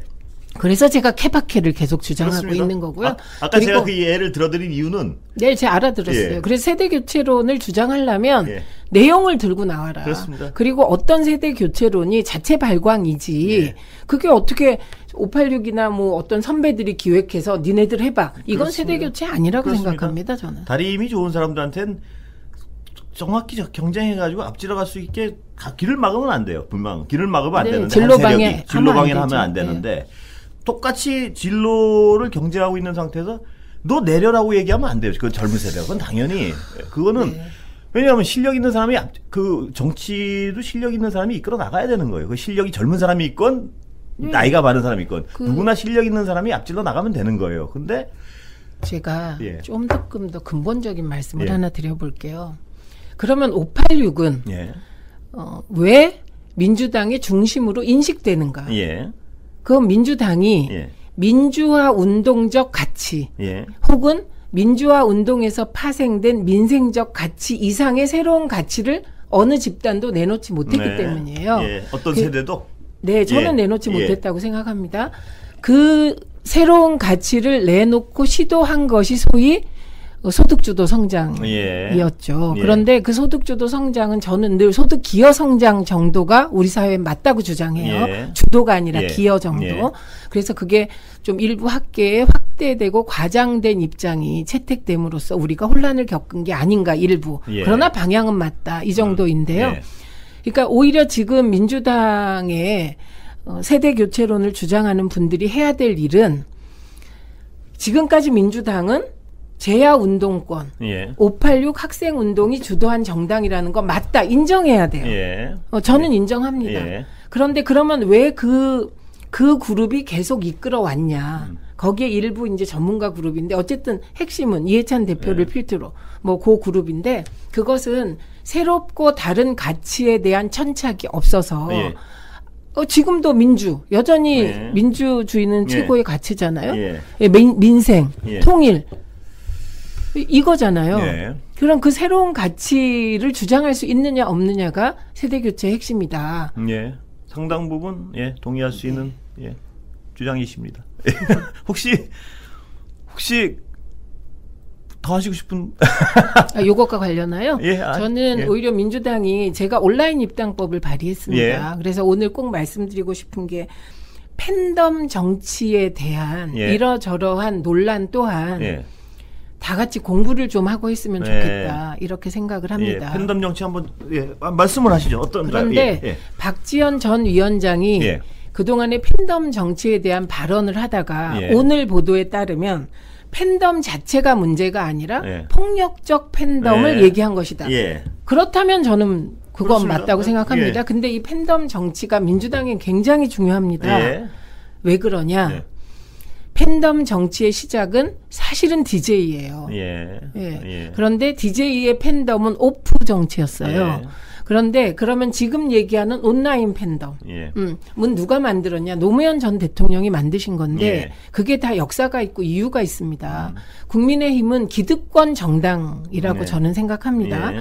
그러니까 언론, 언론, 재벌, 예. 관료 전문가, 지식인 집단이 아주 정말 네. 그 국민의힘의 튼튼한 배경이 돼주기 예. 때문에 사실 시민에 대한 태도가 다를 수 있습니다. 음. 근데 민주당은 기득권 정당이 아니잖아요. 예. 민주당은 시민과 편먹을 때만 음. 집권도 할 수 있고 예. 시민과 같이 촛불 들었을 때만 뭔가 할 수 있는 그런 예. 그룹이거든요. 예. 근데 그 시민과 편먹는 과정에서 나타난 게 노사모예요. 예. 그리고 문팬이고 예, 예. 그리고 대선 이후 개딸이거든요. 예, 예. 그리고 특히 개딸과 관련하여 예. 이 개딸 현상을 태극기 부대하고 동일시하는 거는 예. 정말 그거는 민주당의 존립 근거가 어디에 있는지에 대한 천착이 부족한 예. 것이라고 생각합니다. 예. 그리고 저는 특히 개딸 양아들 현상은 저는 이제 온라인 입당법 예. 쉽게 당에 들어오게 하는 법 예. 그래야 기반이 생기니까요. 예, 예. 그래야 지역 정당을 넘어서는 아, 지금은 온라인 입당이 안 되나요? 됩니다. 어. 제가 그 온라인 입당법을 대표 예. 발의해서 통과시켰는데 예. 그 이후로 정당 개혁이 안 되고 있다 이 말씀을 드리는 거예요. 그래서 그 이후에 정당 개혁 뭐를 해야 되냐? 예. 어, 이게 과연 공천 방식의 이 시스템에서 더 보완할 게 없냐를 고민할 때에 예. 그 개딸 열풍 자체를 비난하는 팬덤 비난은 예. 이거는 민주당의 존립 근거를 스스로 예. 무너뜨리는 것이다라는 예. 말씀을 제가 드리, 드리려고 했고 그리고 또 하나는 저는 너무 반가웠던 게 DJ를 지키기 위해서 30대 40대에 민주당에 들어왔던 분들이 예. 한 2, 30년 민주당을 지켰어요. 예. 그런데 지금 개딸 양아들이 이재명 개인을 지키는 걸로 드러나지만 예. 그거는 민주당이 시민과 편먹는 새로운 방식인데 예. 중요한 거는 그게 젊은이들이라는 거예요. 예. 20대 청년 남녀들. 예. 예. 그래서 그들과 잘 편먹고 네. 이 팬덤이 긍정적으로 가면 예. 민주당은 앞으로 30년 시민과 편먹게 되는데 예.